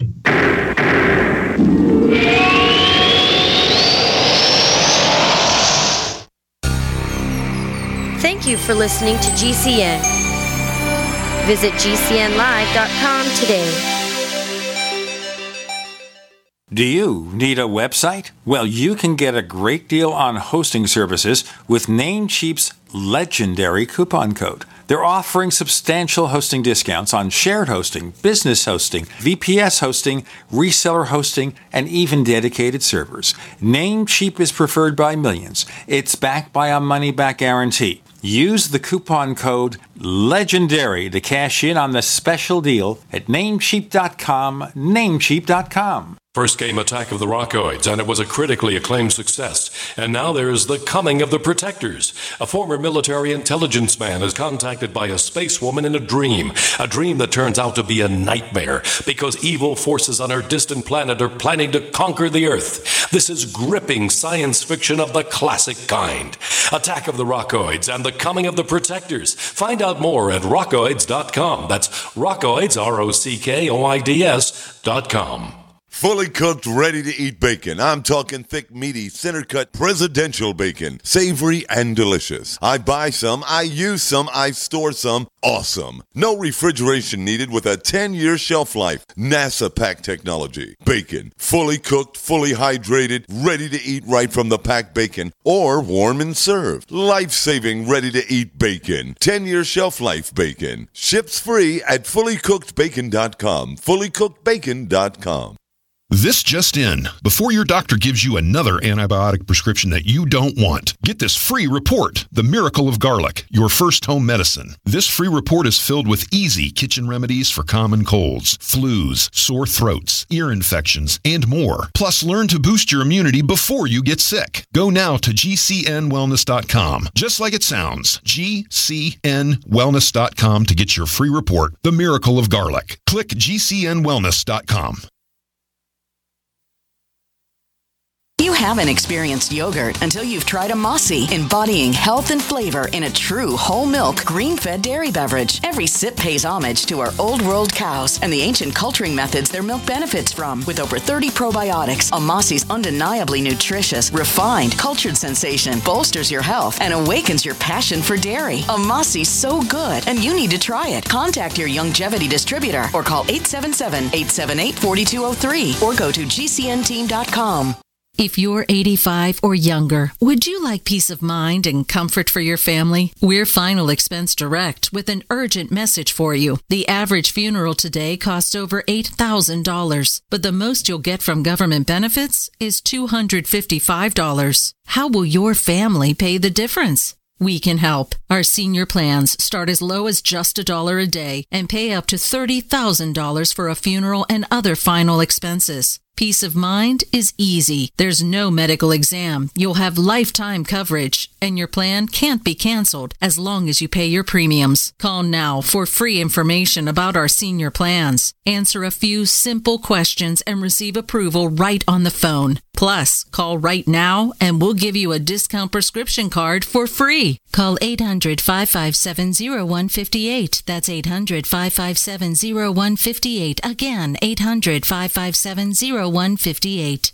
Water is the single most important thing your body needs, so you want to be sure it's the best for you and your family. Since 2005, thousands have depended on Berkey purified water. The Berkey Guy provides the lowest priced filtration systems in every size for incredibly delicious water now and in an emergency. Get to goberkey.com or call 877 886 3653. 877 886 3653. Goberkey.com. Hi, this is James Fox from Chasing UFOs. You're listening to the Paracast, the gold standard of paranormal radio. Chris was talking here about someone he knew and about the implications of the topics we're talking about, Chris. Well, I had this guy show up, um, you know, friend of a friend type thing. Guy was uh, grew up son of a CIA operative, Bremerton, Washington. He thought his dad was a painting contractor, stumbled in into the knowledge that his dad was something other than that. Ended up having special talents and skills. Long story short, ended up logging computer punch cards on UFOs doing cattle mutilations in the Midwest in the early to mid 70s, according to him. And the hangar was a building that was able to be hidden holographically at one point, he was shown footage. Uh, somebody was showing off to him and showed him classified footage uh, with Russian Cyrillic writing underneath, going over a red planetary surface. There's plenty of these apocryphal stories, but but when it comes down to procurements and budgets and uh, materials uh, and you know things that are really needed to make all this stuff a reality, there's a place with the stories kind of end and then the reality begins. How do we know that, that people aren't shown things? Uh, you know, Bob Lazar would be a classic example. Maybe the guy was profiled psychologically to uh, to be someone that would become a whistleblower, and let's program this guy with all sorts of stuff that we know he's going to talk about because of his psych profile, and let's uh, fill his head full of stuff, and then uh, you know have this wonderful uh, disinformation program out there, seeding knowledge about uh, about whatever subject uh, you want to disinform people about. Richard Doty is another one. This guy's now he just was on uh, Linda Howe's show.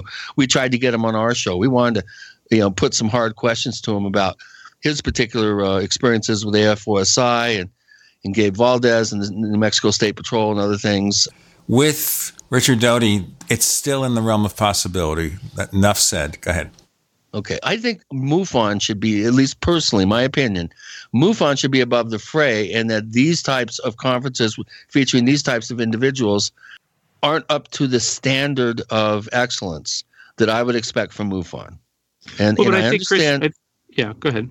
I just understand that you you you're going with trends where people are interested in stuff, and you want to get butts in the seats. There were a lot of people there at that conference, the most that I've seen in a while. So it was a successful conference. Correct me if I'm wrong. It was our most successful conference ever. Yeah. Yes. Okay. So I'm a little bit concerned, Jan, that you put up some sort of mm, loosey goosey stuff that really can't be proven.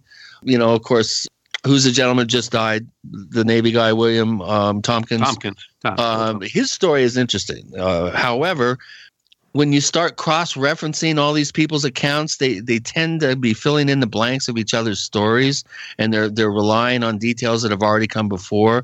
And there's very little new information, like the whole time traveling thing with Corey Goode kind of reminds me of Andrew Basiago, Basiago, Laura Eisenhower's stuff. Oh, I was trained by Ed Dames and and and Barack Obama, Barry Soetoro, and I, and and uh, went to the to Mars this is beneath MUFON.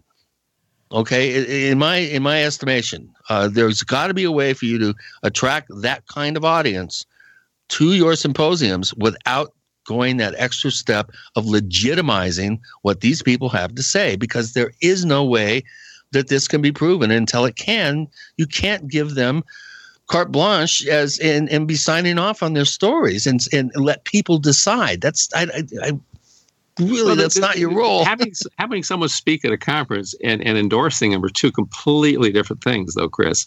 By having um, them speak, you're endorsing them in my book. Well, I don't think that's true. I mean, if you if you watch the promo video on the front of the MUFON Symposium, which I think is still there, MUFONSymposium.com for the for that conference, I was very emphatic that we were going to be covering the entire waterfront of this whole subject area. And we started off with mainstream scientists. You know, it was supposed to be Brandenburg. Uh, unfortunately, he had right. heart surgery the week before. But oh wow, I didn't uh, know that. Is he all right? Yeah, he's doing much better. Thank you. Yes, definitely. Uh, but we had James Woodward from. Yeah, James Woodward's very interesting. Yeah, and then we and, then we went into the UFO researchers like Mark McCandlish. Now, Mark, you know, I, I just think the world of Mark and also Michael Schratt. I mean, that these two guys have been involved in this field for gosh since the beginning of time almost. Right. Yeah, they have. Um, and they've, uh, you know, at least in the case of Michael Schratt, I mean, he has come and crawled through the Stringfield files and our cases, and and uh, just a tremendous researcher. And both of them have their own stories to tell from the research that they've done. In the case of Mark McCandlish, he was an illustrator for the aerospace industry, and in in, in that capacity, got to see a lot of things. I'm sure he's not even today allowed to talk about, but he also had conversations with people who told him some of the stuff that was going on. So he that's how he comes up with the information he's got on the ARV, I guess, you know, and these types of things. Uh, another speaker was Tom Keller. Uh, Tom actually was here in Orange County just two nights ago speaking. Related the story when he lived in Lancaster.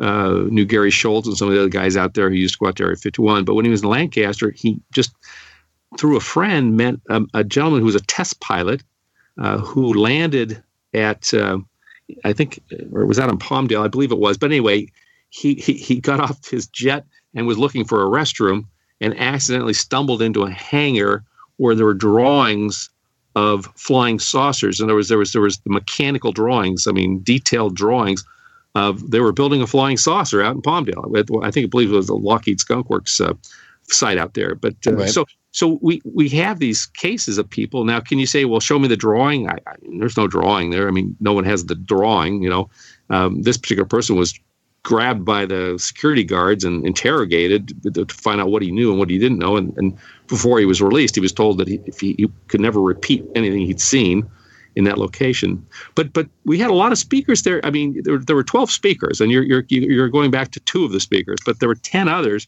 that we t- started with the very scientific part of this thing. We went through the investigative part of it and had people talk to that. And then, yeah, on the back end, I even said in the video, I said, look, we're going to have some very speculative stuff here, but you, you know, you need to listen to it and decide if it fits for you. For a lot of people, it didn't fit. That's fine. I mean, you know, I don't know if anyone's ever been to Mars or not. I have no idea. But we thought because it was part of the entire conversation that every, people should be able to see the whole thing all the way through. Doesn't it, though, create, as they say, uh, a bad feeling for the entire thing. I mean, if you have 10 people who are solid scientific and two wacky people, you know that the critics, the press, they'll look at the wacky people and say, that's typical. Look at this convention. You have people here who travel through time. They're like John Carter of Mars, where they sit in one place and they go to Mars by astral projection or something, whatever it is. That's what gets the attention. What? That's why you have to be politically correct. Yeah, actually, it had quite the opposite effect. I had people walking up to me who, in years past, said they would never have anything to do with MUFON. Uh, they were they were UFO researchers, and they were at the event, and they were thanking me for having the open mindedness to allow that conversation to happen. You can't shut down conversation. I mean, you have to allow people to discuss things. Um, yeah, we lost a handful of people who are very conservative in, in their viewpoints on things, but we picked up hundreds more who were open-minded enough to say, "I'll, I'll listen to it. I don't have to believe it. I don't have to." Uh, the, the, the sign of an intelligent mind is being able to listen to something and not necessarily take it to be truth, but just listen to it. So, um, look, it was a one-time event. Uh, you know, we pick a different topic. This next symposium in 2018 is going to be about UFOs, extraterrestrials, and the future of humanity. And we're going to have a bunch of scientists on it and other very credible people that uh, I think you're going to be very interested in coming and hearing. Um, so to me, this is all. I'd be interested in coming and uh, presenting because boy, I got a presentation on that level.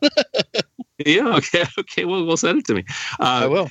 The um, yeah, I, you know, look, criticism is well taken. I appreciate it. Um, I've had you know other input from different people. Um, it was a one-time event, and you know it's coming, it's past, and it's time to move on and get to the future. well, the opinion. bottom line is that you really stirred up a bit of a hornet's nest, and and uh, a little bit of controversy is not necessarily a bad thing. You filled a lot. I was very impressed with the turnout that you had, and you know I think the subject matter. Sometimes you have to jerk people out of their catharsis and their conservative viewpoints, uh, you know, possibly uh, to get people to uh, wake up and take notice and, and get involved. Uh, you know, all it takes really is is like a 73 wave to uh, to you know get a lot of people energized and jazzed about the subject again and and uh, and get their minds off uh, Trump and North Korea and these other pressing terrestrial issues. And uh, you know, I, I think right. things tend to contract a little bit when when domestic and foreign issues get really intense, and then when things get a little bit more complacent and loosey goosey and, and comfortable, then people their minds start to, to wander a little bit. We're going to continue with our discussions with Jan Harzan and get back since we've dealt with the organizational issues, get back to the research and see where we're going. With Gene, Chris, and Jan, you're in the Paracast.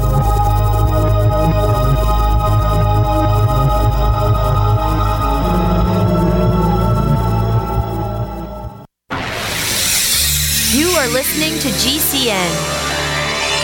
Visit GCNlive.com today. We also have swag. You know, we have all these exclusive Paracast things that you can buy. We've got like, I guess, 60 or so different items and entails t shirts, sleeves for notebook computers, iPad cases, mouse pads, the Paracast Jumbo tote bag, all sorts of t-shirts and jackets and stuff like that for men and women. We have a Paracast aluminum water bottle. All this stuff, you go to store.theparacast.com, store.theparacast.com. What makes it special is that the items are the best quality, you know, great t-shirts, fabrics, and they have our official logo on them. That's what makes them special in multiple sizes and colors. We even have stuff for children stuff for women, stuff for men. We have all sorts of sizes, like small up to X large. A lot of good stuff. That's the swag from the Paracast. If you go to store.theparacast.com, stop by, and take a shopping tour. Looking for that edge during those intimate moments? We see many ads for enhancement, but the side effects include death. At GCN Team, we should change the Healthy Body Brain and Heart Pack to the Healthy Libido Pack. The brain and heart are not the only organs that require a healthy vascular system. For proper blood flow at the right moment, go to GCNteam.com or call 877 878 4203. That's 877 878 4203. That's 877 878 4203. Most people think life insurance pays after you're dead. That's true. But did you know you can have tax-free access to your life insurance while you're still alive? You can use the life benefits of your life insurance to grow your money with certainty and guarantees. No stock market risk, no tax risk, and no penalties. Call Life Benefits if you'd like a free book about how this can be done. Call 702 660 7000.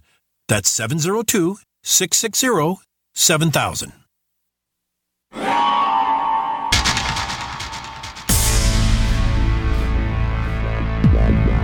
Welcome back to the Paracast, the gold standard of paranormal radio.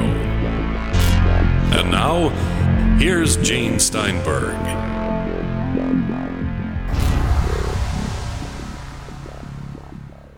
Jan did one of our best ever, okay? You know, you rank way up there with such people as Nick Redfern. Nick Redfern, yeah. Nick's way up there. we haven't figured out where yet. I think he's on Mars there. Let's continue here. Let's get back to the research. I think we've got Jan's views, and I know our listeners are going to be pro and con about it. We have forums at forum.theparacast.com where you can indicate whether you feel MUFON's on the right track to pursue, as they say, a wider outreach in their conference to try something and some of the organizational issues we dealt with. Let's have your opinion about those things and we know what's going to happen. I'll tell you something, Jan. We had on the show, oh, three, is it three, four years ago now, Dr. David Jacobs. and he came out with a, one of his books about possible alien human hybrids and hybrids and everything like that. So he had a problem, obviously, with the UFO abductee who was attacking him and his credibility and everything. And I've never seen such a polarized reaction to a show. And some said we were too kind to him. He said Chris was badgering him, Dr. Jacobs, towards the end of the show. And it's like people heard what they wanted to hear, and we were trying to be very balanced about the subject because there are people who have different viewpoints about abductions.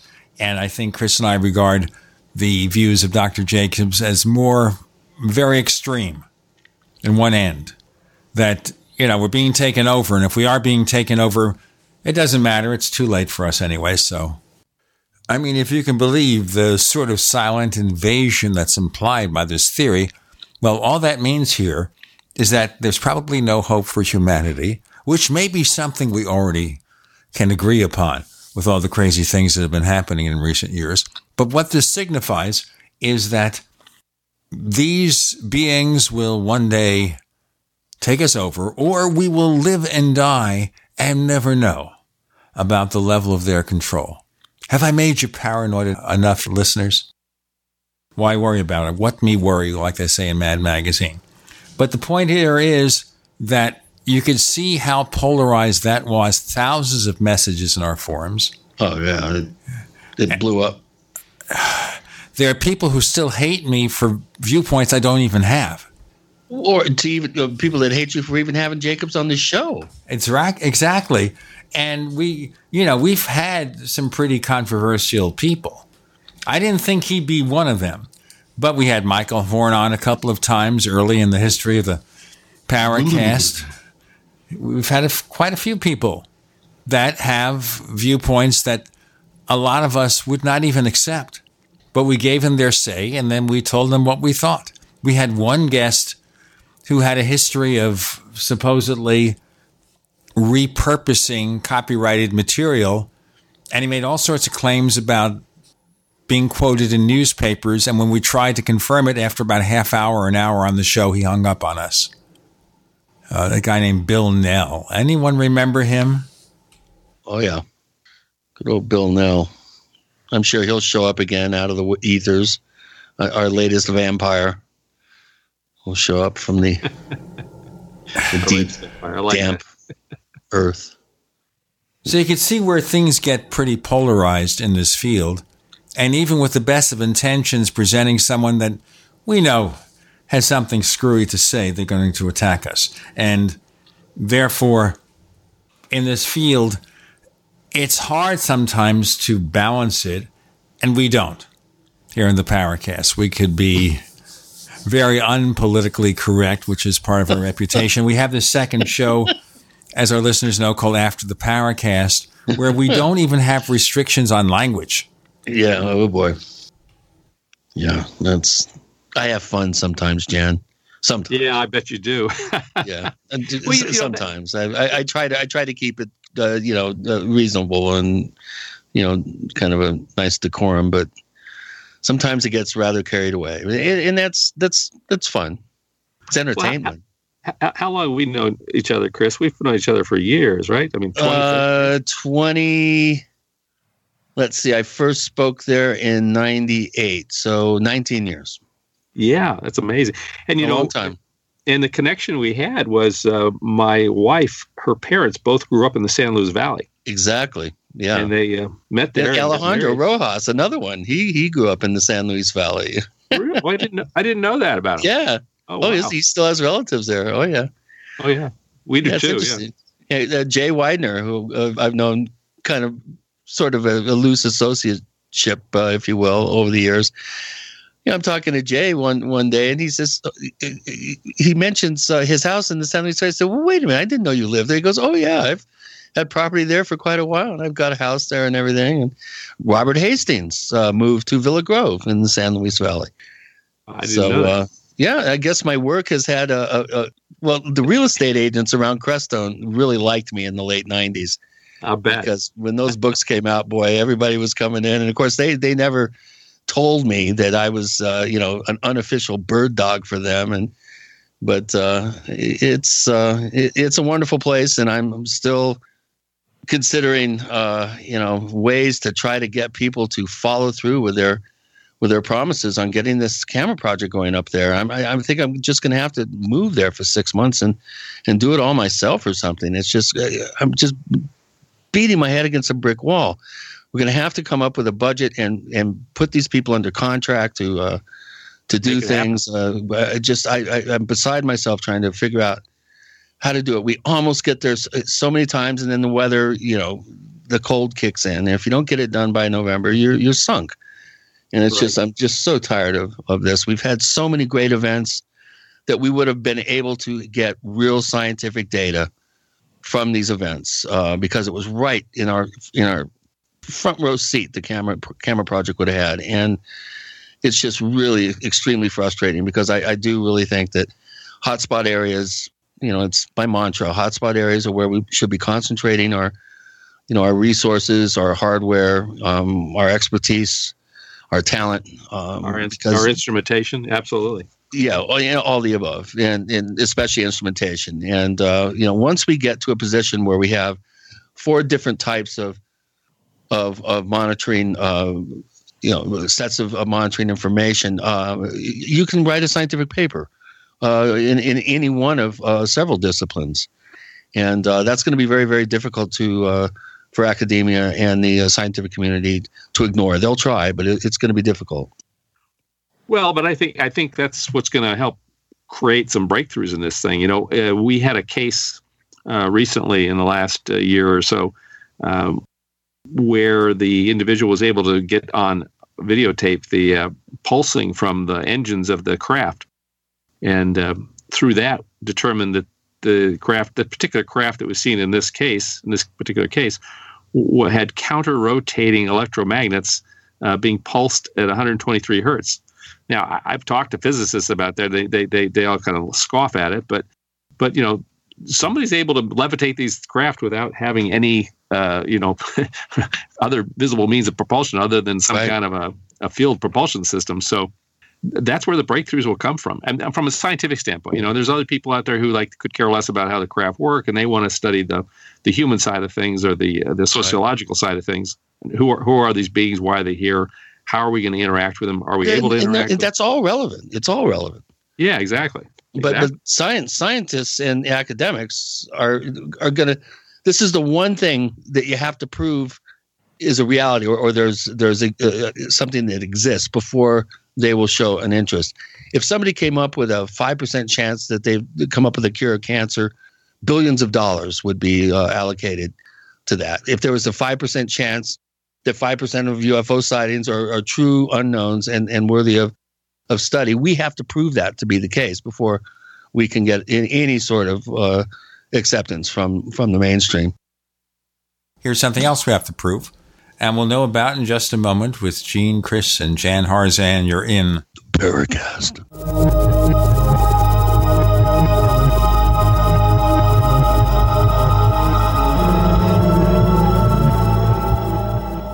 Attack of the Rockoids has been well received by critics and readers alike. It's a thrill a minute story you'll never forget.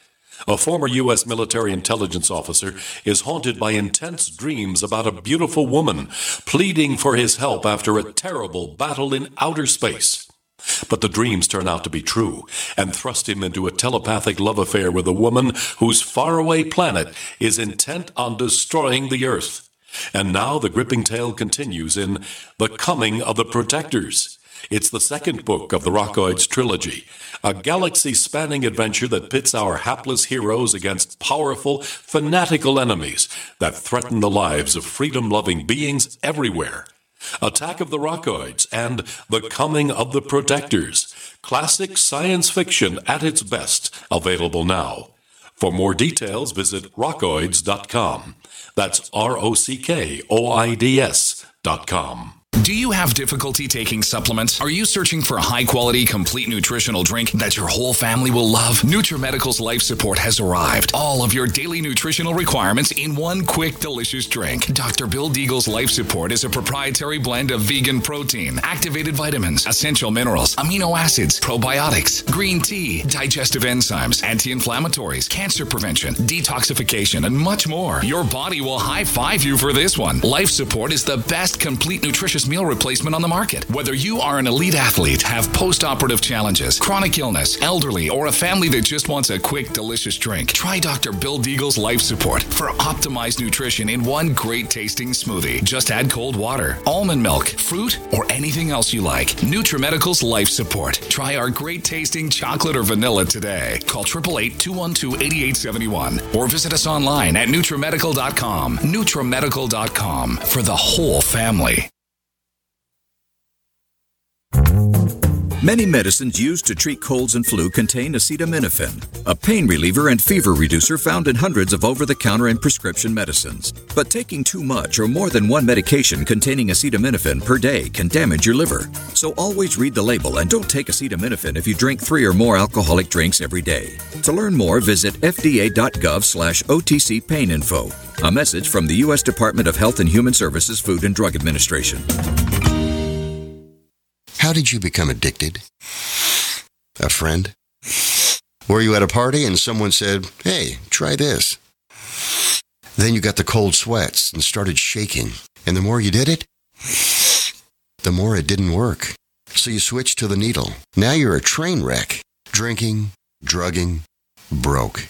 Your family hates you, and you hate you. Get out of your hell on earth now. Call the Detox and Treatment Helpline today for immediate help. In many cases, your insurance may cover the costs. We can't guarantee it, but we can guarantee we have what you need to change your life for the better. Pick up your cell phone and call right now. 855 700 2979. 855 700 2979. 855 700 2979. That's 855 700 2979. If you or someone you care about loves outdoor adventure, then check out slingbow.com for some unique holiday gift ideas. That's slingbow.com, where we have some innovative new products for the archer, hunter, or bow fishing enthusiast in your family. Now through January, use the promo code HOLIDAY to get free shipping in the US or Canada. And from all of us at Slingbow Industries, have a safe, joyous, and peaceful holiday season. We'd like to hear from you. If you have a comment or question about the Paracast, send it to news at theparacast.com. That's news at theparacast.com. And don't forget to visit our famous Paracast community forums at forum.theparacast.com.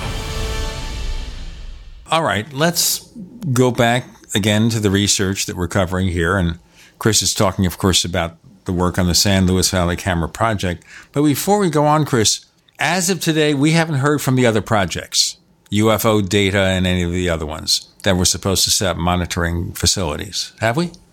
Uh, no news on the UFO data front. Um, I haven't heard really hide nor hair from Mark D'Antonio or Douglas Trumbull about um, where they're at with uh, UFOTOG. Of course, we have um, Hessdalen that's still chugging along and has been for 30 plus years.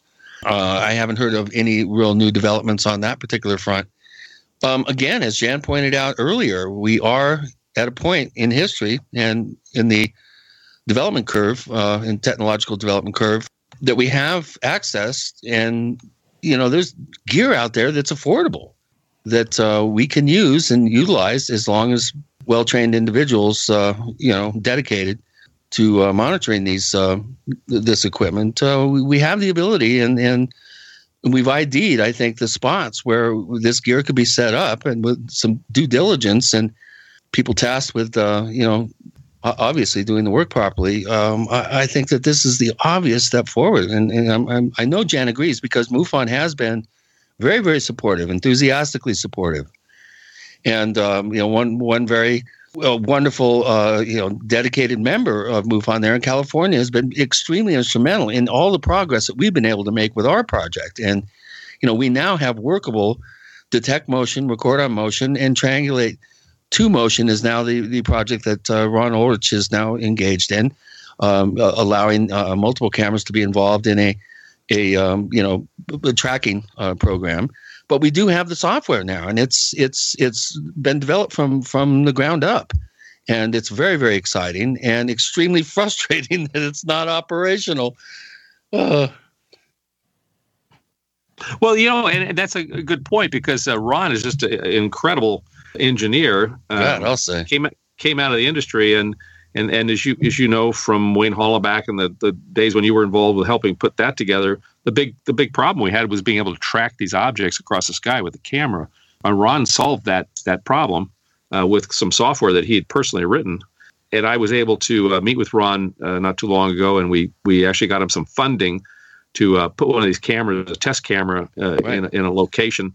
And if, if we get this to work, we may be able to get this funding to uh, do it in other locations. So, but you know, probably just start simple start in one location. There's no better location that I know of than the San Luis Valley right. to start monitoring, because yep. from what my wife's relatives tell me, they're seeing stuff all the time out there. It's commonplace, and it's, it's so common. common. that it's part of their reality, and people don't think it's a big deal there. It yes. just still blows my mind. Yeah. I, I, you know, I use the example of the farmer that g- grabbed me in the supermarket and said, "Chris, oh, I'm glad I ran into you." man, I meant to call you, but I know you're busy. I, I didn't want to bug you, but you should have seen the thing that landed in my back 40. And I'm like, what? And you didn't call me because of why? Oh, I know you're busy. Uh, you know, I know you got so much going on, and I figured I'd run into you at some point. And it was like because it landed in his, you know, his back 40, it was a big deal. But when stuff flies by, people go, "Oh, there's another one." You're right. They are very nonchalant. It's like you know, it's normal to have a flying saucer sitting on the roadway blocking your way. You know? you know, when you tell that to people, you know, Jan, they look at you like, "What are you nuts? Get out of here!" They think you're just making this stuff up, but I'm telling you, it's uh, go ahead, move there for a while. You know, spend six months. Well, you remember, you then, remember when John Schuessler was the executive director. Of course, he was he, one of my he, first fans. Yeah.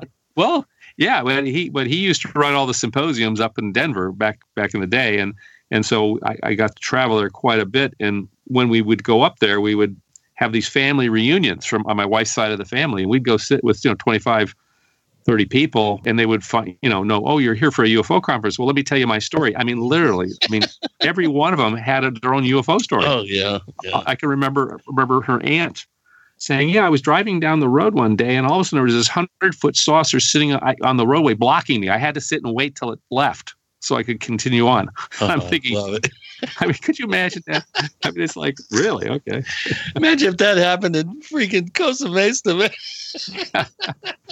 well, you know, you just say, well, where was your camera, man? We need a camera in this picture. yeah. So well, that's what's good about the cell phone, uh, you know, uh, yeah. technology now. You know, th- th- whatever the uh, control mechanism that's behind these these craft, they're they're keeping them uh, a little further away from people now because they know darn well if they get closer, someone's going to get a really good shot at some point, and it's inevitable. It's going to happen. I, I think.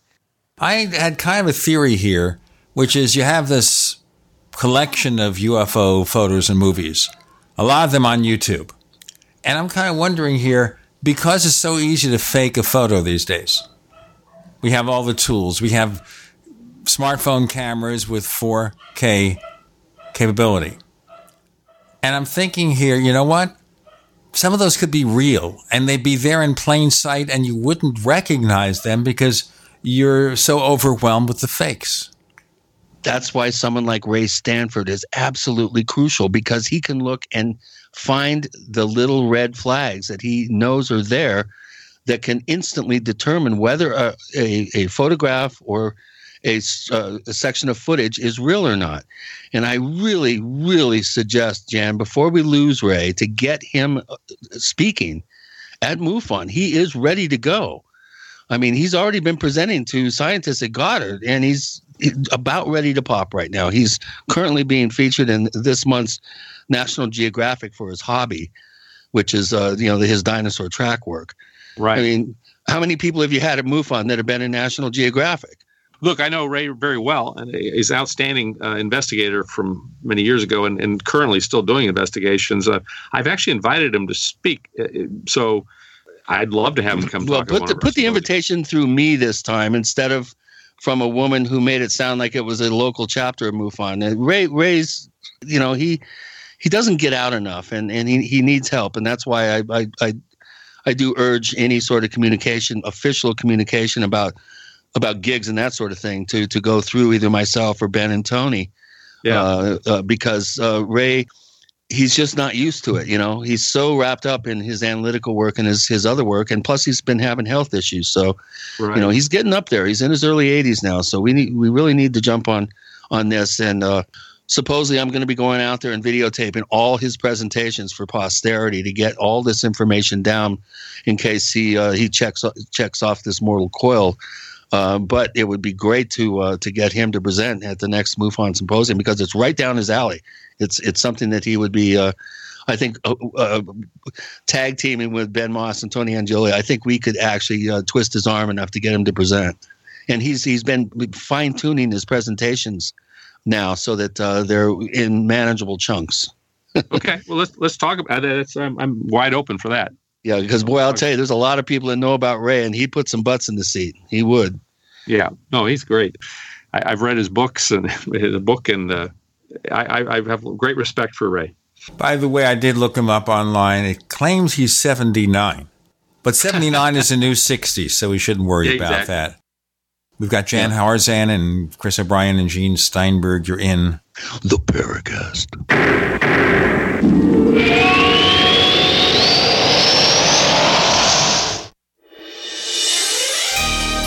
Thank you for listening to GCN.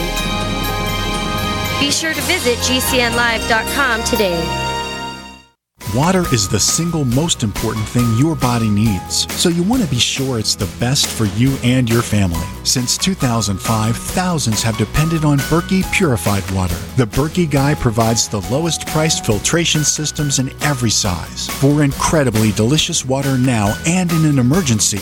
Get to goberkey.com or call 877 886 3653. 877 886 3653. Goberkey.com. Frustrated trying to get business capital? Want to take the slow process and rejection out of the equation? GCNLoans.com removes the slow, irritating approval process. Instead, get quick, simple funding. Powered by David Allen Capital, 80% of our pre qualified clients are approved in days. Pre qualify at GCNLoans.com and get your money this week. It's that easy. GCNLoans.com.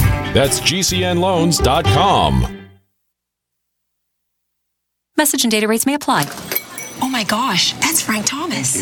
No. Yes, that's him. Go ahead. Excuse me, are you Frank Thomas? Yes, I am. I bet you get recognized a lot. I was a pretty good ball player. You were? Some people thought so. Sorry, we recognize you from those Nugenix commercials. Oh, yeah? That's great. So does Nugenix really work? Oh, yeah. I really can feel the difference. My workouts are better, and I feel a lot more energetic. I wish my husband would use Nugenix. It's so easy to get started. All you have to do is send one simple text. Text the word Prime44 to 42424 for a complimentary bottle of award winning Nugenix, the number one selling free testosterone booster at GNC. Its unique man boosting formula is powered by Testofen, a patented key ingredient clinically researched to help a man feel stronger, leaner, more energetic, and more passionate. And you're going to like the difference, too. Text Prime44 to 42424 for a complimentary bottle of Nugenix. Samples are not available in stores. Text PRIME44 to 42424. Attention type 2 diabetics. If you or a loved one has taken Invokana, Invokamet, or Invokamet XR or other inhibitors for type 2 diabetes and suffered amputation of the toes, feet, or legs, you may be entitled to substantial financial compensation. The FDA has warned that Invokana, Invokamet, or Invokamet XR and other inhibitors for type 2 diabetes cause an increased role in amputations of the toes, feet, and legs. If you or a loved one has taken Invokana, Invokamet, or Invokamet XR or other inhibitors inhibitors for type 2 diabetes and suffered amputation of the toes, feet, or legs, you may be entitled to substantial financial compensation. Act now. Time is limited to file a claim. For a free consultation and free information, call Injury Help Desk at 800 475 7607. That's 800 475 7607. Again, 800 475 7607. Call now. This is an advertisement. Paid non attorney spokesperson. www.injuryhelpdesk.com is responsible for this advertisement. Principal office, Las Vegas, Nevada. Have you checked your Google search results lately? Search results are usually the first impression that people form of you or your business. So make sure that they create a positive impression with ReputationDefender.com. What the internet says about you can have a big impact on your life and your livelihood, even if it's not true. Fortunately, you can now control how you look online and in online search results with ReputationDefender.com. Call 800 831 0771 now. That's 800 831 0771 for your free reputation analysis. If you have negative material from an ex employee, upset patient, or former client, newspaper article, legal issue, social media, or other source showing up in your search results, you can combat it with ReputationDefender.com. Our dedicated experts in patented technology can help make your online search results look their best. Call 800 831 0771 to learn more. 800 831 0771. That's 800 831 0771. Or visit ReputationDefender.com.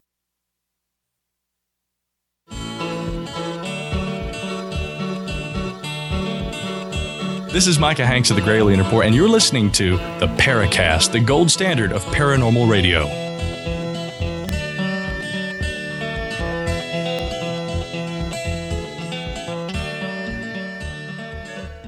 So maybe here we get Ray back on the Paracast. We could, you know, encourage him to do something. Yeah, yeah. Well, he operates, I think, influencing Ray, and and it's a process. You can't just, you know, kind of like put him on the spot publicly and say, Ray, you got to do this, uh, because then he, he recoils. Uh, it's it, you kind of knowing Ray as well as I do, and I've known him for quite a number of years now, and I've got his entire you know UFO life history all written down, unpublished, and it's going to be sitting there gathering dust until he gives me permission to publish it, which I can't wait to do.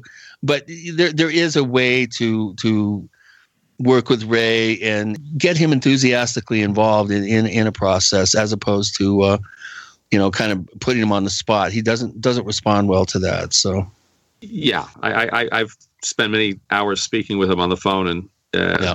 you have to be very careful with him. So, but but that said, I mean, he does some great information. I mean, uh, my gosh, he was right on the ground floor of the uh, Lonnie Zamora case. Right. so, I'll say. 64 or whatever happened, and uh, just phenomenal researcher. We'll we'll lose a good one when he goes, but yeah. Well, to have Kevin Randle acknowledge uh, the the the really good job they did on Socorro. I mean, Kevin doesn't really give compliments out very. They're few and far between, and and he did say that, that Ray did a, a really good job on that case, being a, a fairly young guy at the time. I mean, he was only in his twenties, so right. Yeah, I, and I do think that that that the theme of uh, this coming symposium, where's it going to be this year, by the way? Well, in 2018, it'll be in Philadelphia. I, am almost thinking he'd be better on our 50th anniversary one in 2019, which will probably be back in Los Angeles.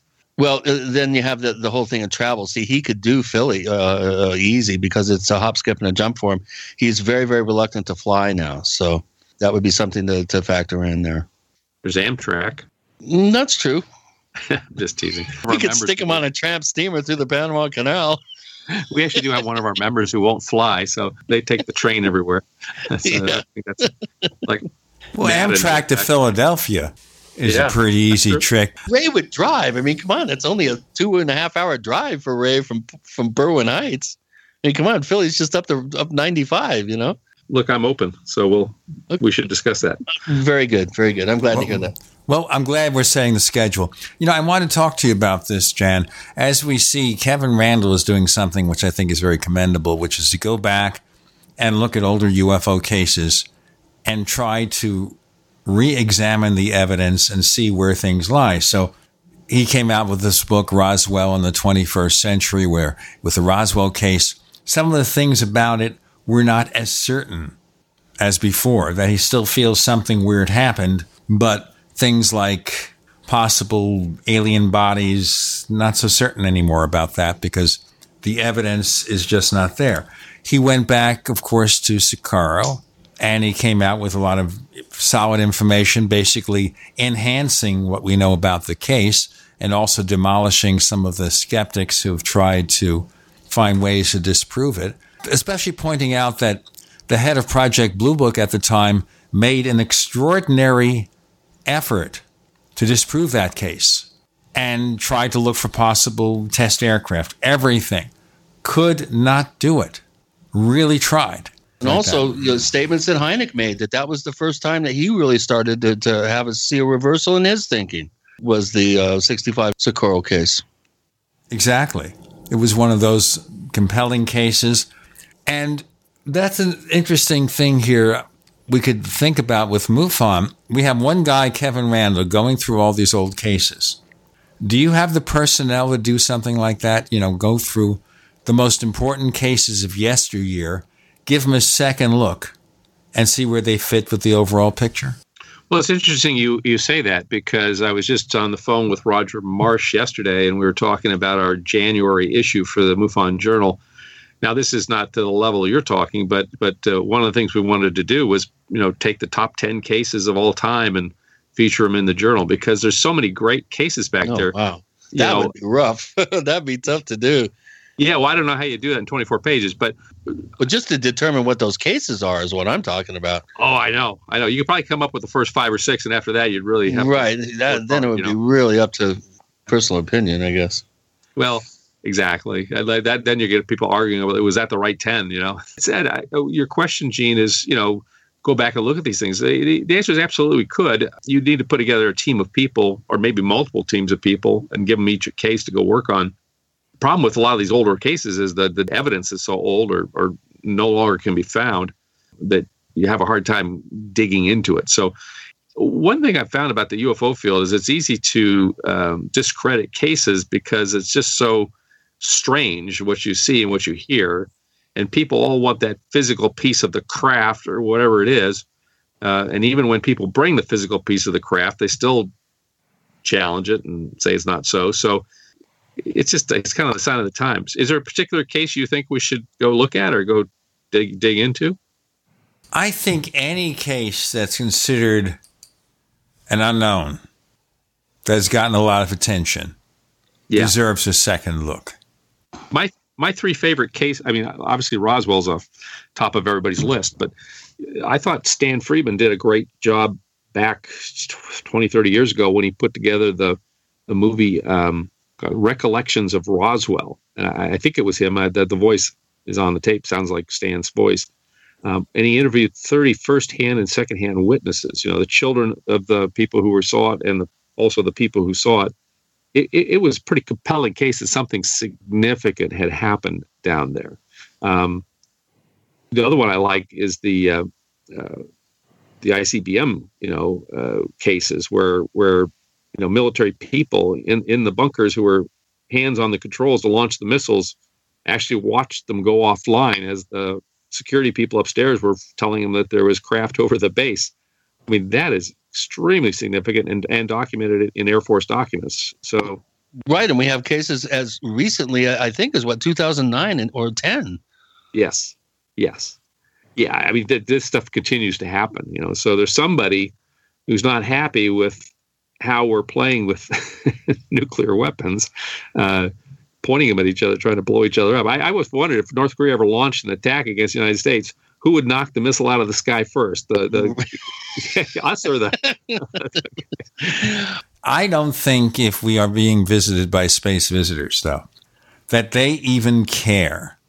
Maybe with nuclear weapons they might, but you have so many thousands of people dying around the world for one thing or another, and they're not doing anything about it. Well, in their eyes, it may may not be necessarily a bad thing because you know we are the most detrimental force on this planet, right? And what may be of interest to the visitors, if that's what they are, is the amazing biodiversity and the the wonderful web of life that we have here that we are putting in jeopardy, but with our very uh, you know progress. But go back to the beginning of this broadcast where we were talking about the possibility that the, maybe these things are actually from here. They're not from out there. They're from here. And, and if this is actually their domain and we're and we're messing it up by blowing off nuclear weapons, uh, maybe that's not something they want to have happen.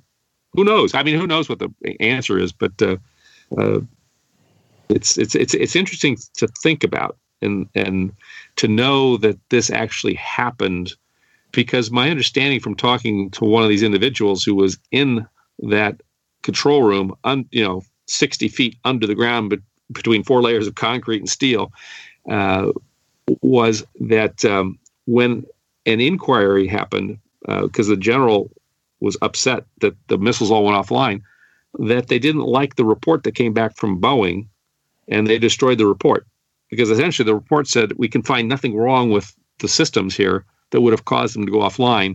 So some external force, such as this thing that was seen, had to be a, been, been what, what affected it. Well, they didn't want to hear that. That wasn't what they wanted to hear. They, they wanted to hear that somebody had made a mistake, switched a switch wrong or whatever, and turned these missiles off. You know, but uh, let's do our break. Final segment with Jan Harzan with Gene and Chris. You're in the Paracast.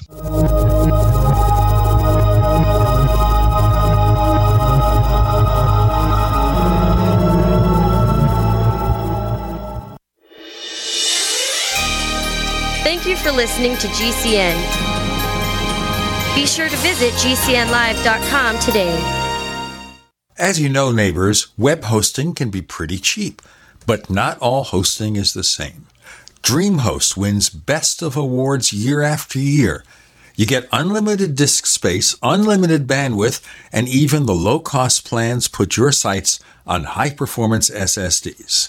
Want to know more about what DreamHost has to offer?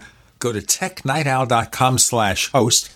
Once again, that's technightowl.com slash host. First came Attack of the Rockoids, and it was a critically acclaimed success. And now there's The Coming of the Protectors. A former military intelligence man is contacted by a space woman in a dream, a dream that turns out to be a nightmare because evil forces on her distant planet are planning to conquer the Earth. This is gripping science fiction of the classic kind.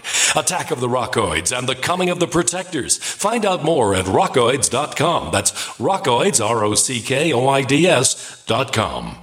Fully cooked, ready to eat bacon. I'm talking thick, meaty, center cut presidential bacon. Savory and delicious. I buy some, I use some, I store some. Awesome. No refrigeration needed with a 10 year shelf life. NASA pack technology. Bacon. Fully cooked, fully hydrated, ready to eat right from the pack bacon or warm and served. Life saving, ready to eat bacon. 10 year shelf life bacon. Ships free at fullycookedbacon.com. Fullycookedbacon.com.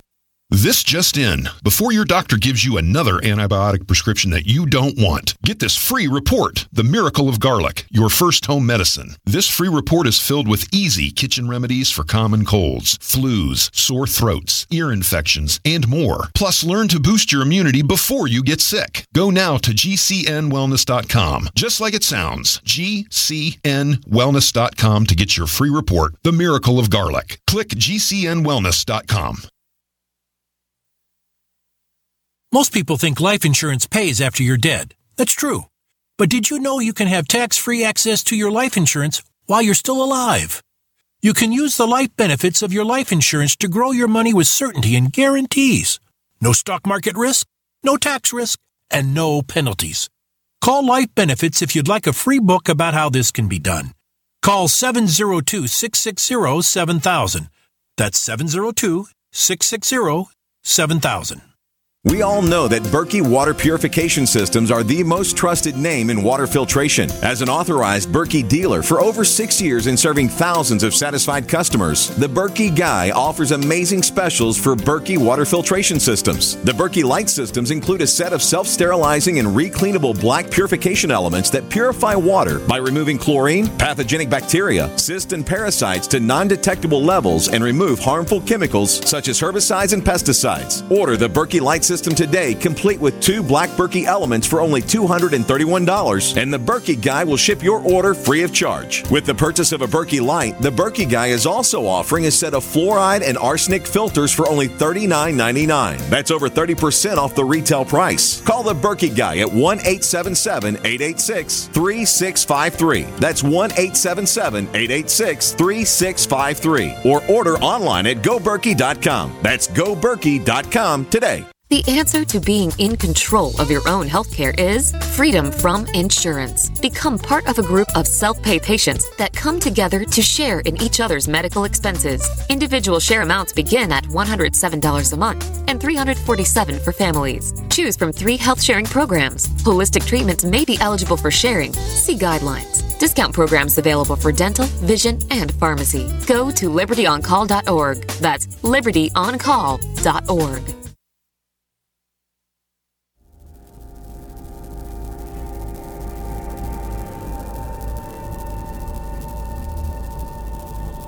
This is Robert Hastings, author of UFOs and Nukes, and you're listening to the Paracast, the gold standard of paranormal radio.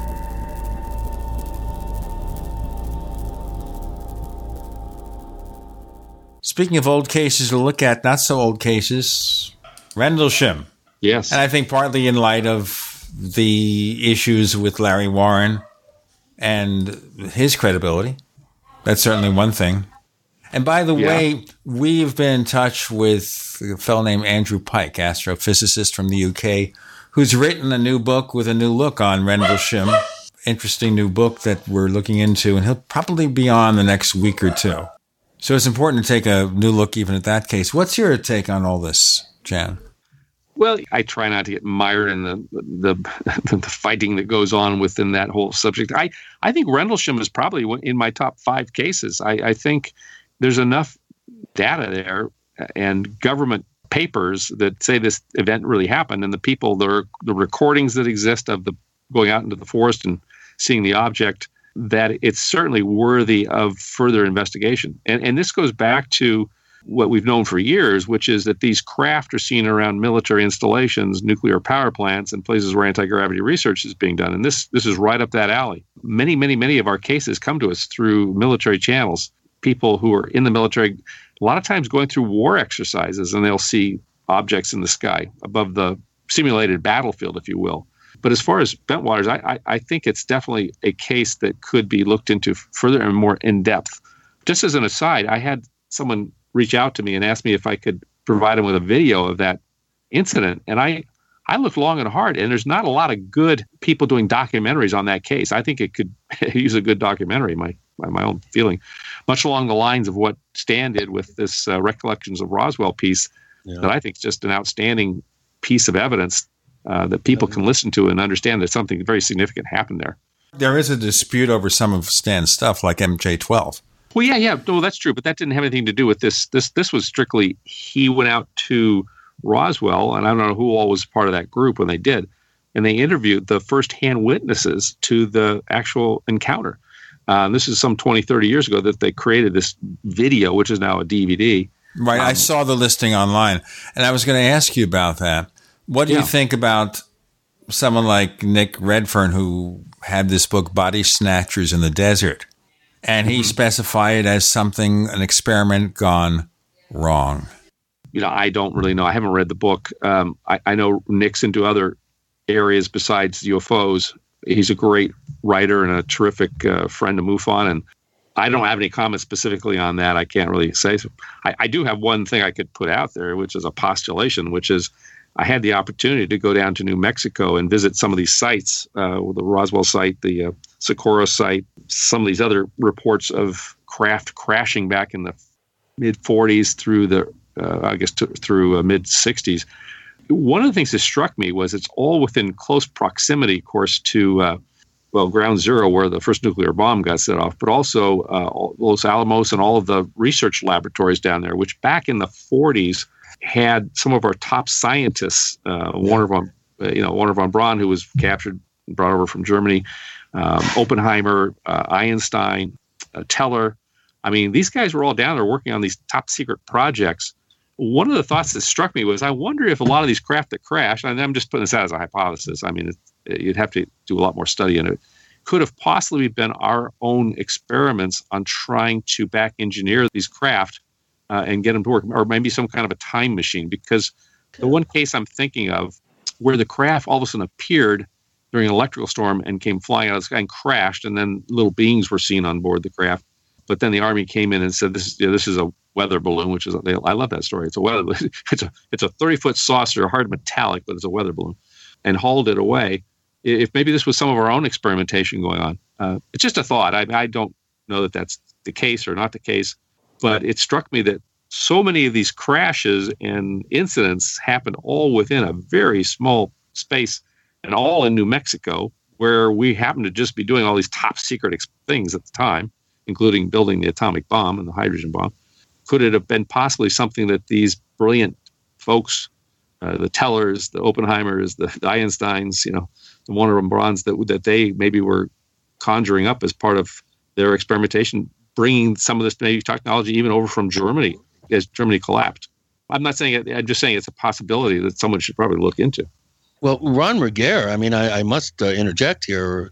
His presentation about the actual wreckage in the, uh, you know, the General Ramey photos is really compelling because he makes a really good case that none of that wreckage really conforms with any parts list from any sort of balloon systems that were operational at the time. And instead of seeing a lot of string, which is what you would obviously see with a, a balloon train, there's not one one strand of string which would be probably the most prominent piece of, of evidence that would be left behind uh, with some sort of mogul balloon crash or you know the radio radiosonde uh, balloon trains that they were they were using back at the uh, back then in the late 40s.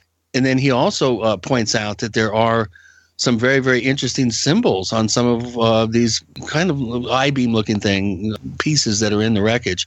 I've also asked asked him to publish uh, on social media his uh, taking of the four and five different efforts to decipher the Ramey memo and showing all the areas in which each of the independent groups of, of analysts all agree on wording. So when people say, "Oh, you can't read anything; it's beyond you know the point of resolution and all that," I disagree because, you know, for instance, Fort Worth, Texas, everybody agrees that that's what it says. Uh, victims of the crash is another one that several of the groups all came up with, all independent of one another. By the way, I just wanted to mention here when we had Kevin Randle on for after the Paracast, we talked about this a little bit. And he said victims is not at all a certain conclusion.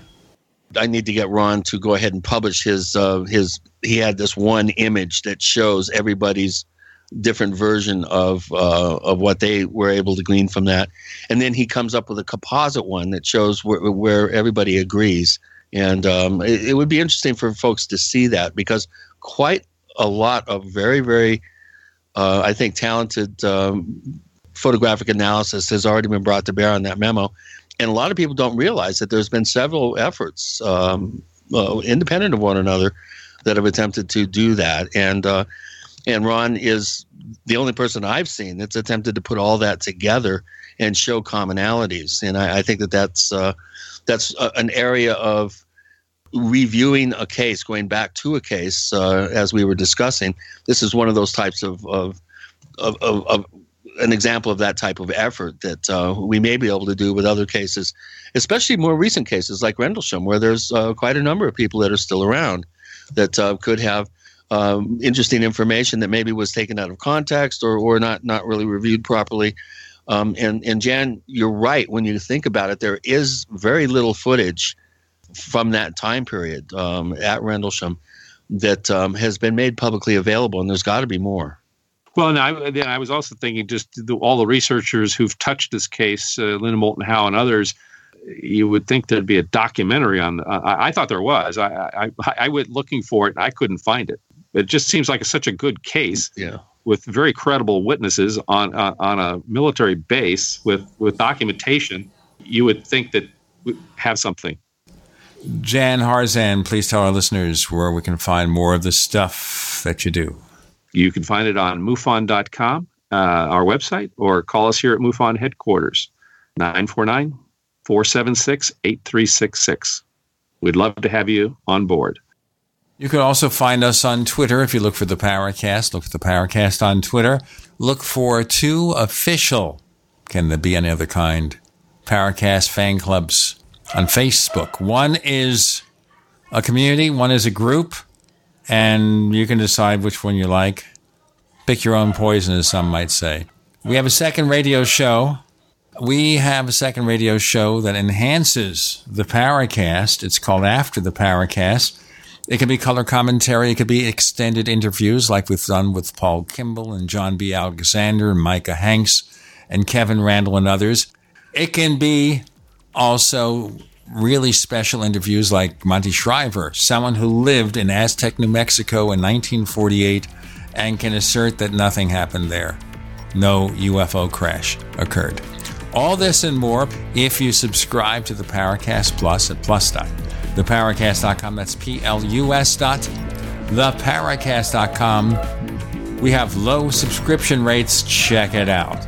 Jan Harzan, thank you for joining us in the Paracast. Thank you for having me. I really appreciate it.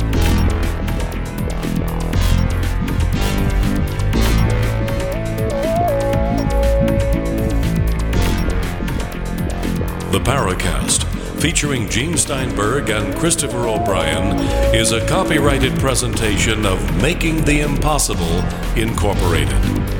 Tune in next week for a new adventure in The Paracast.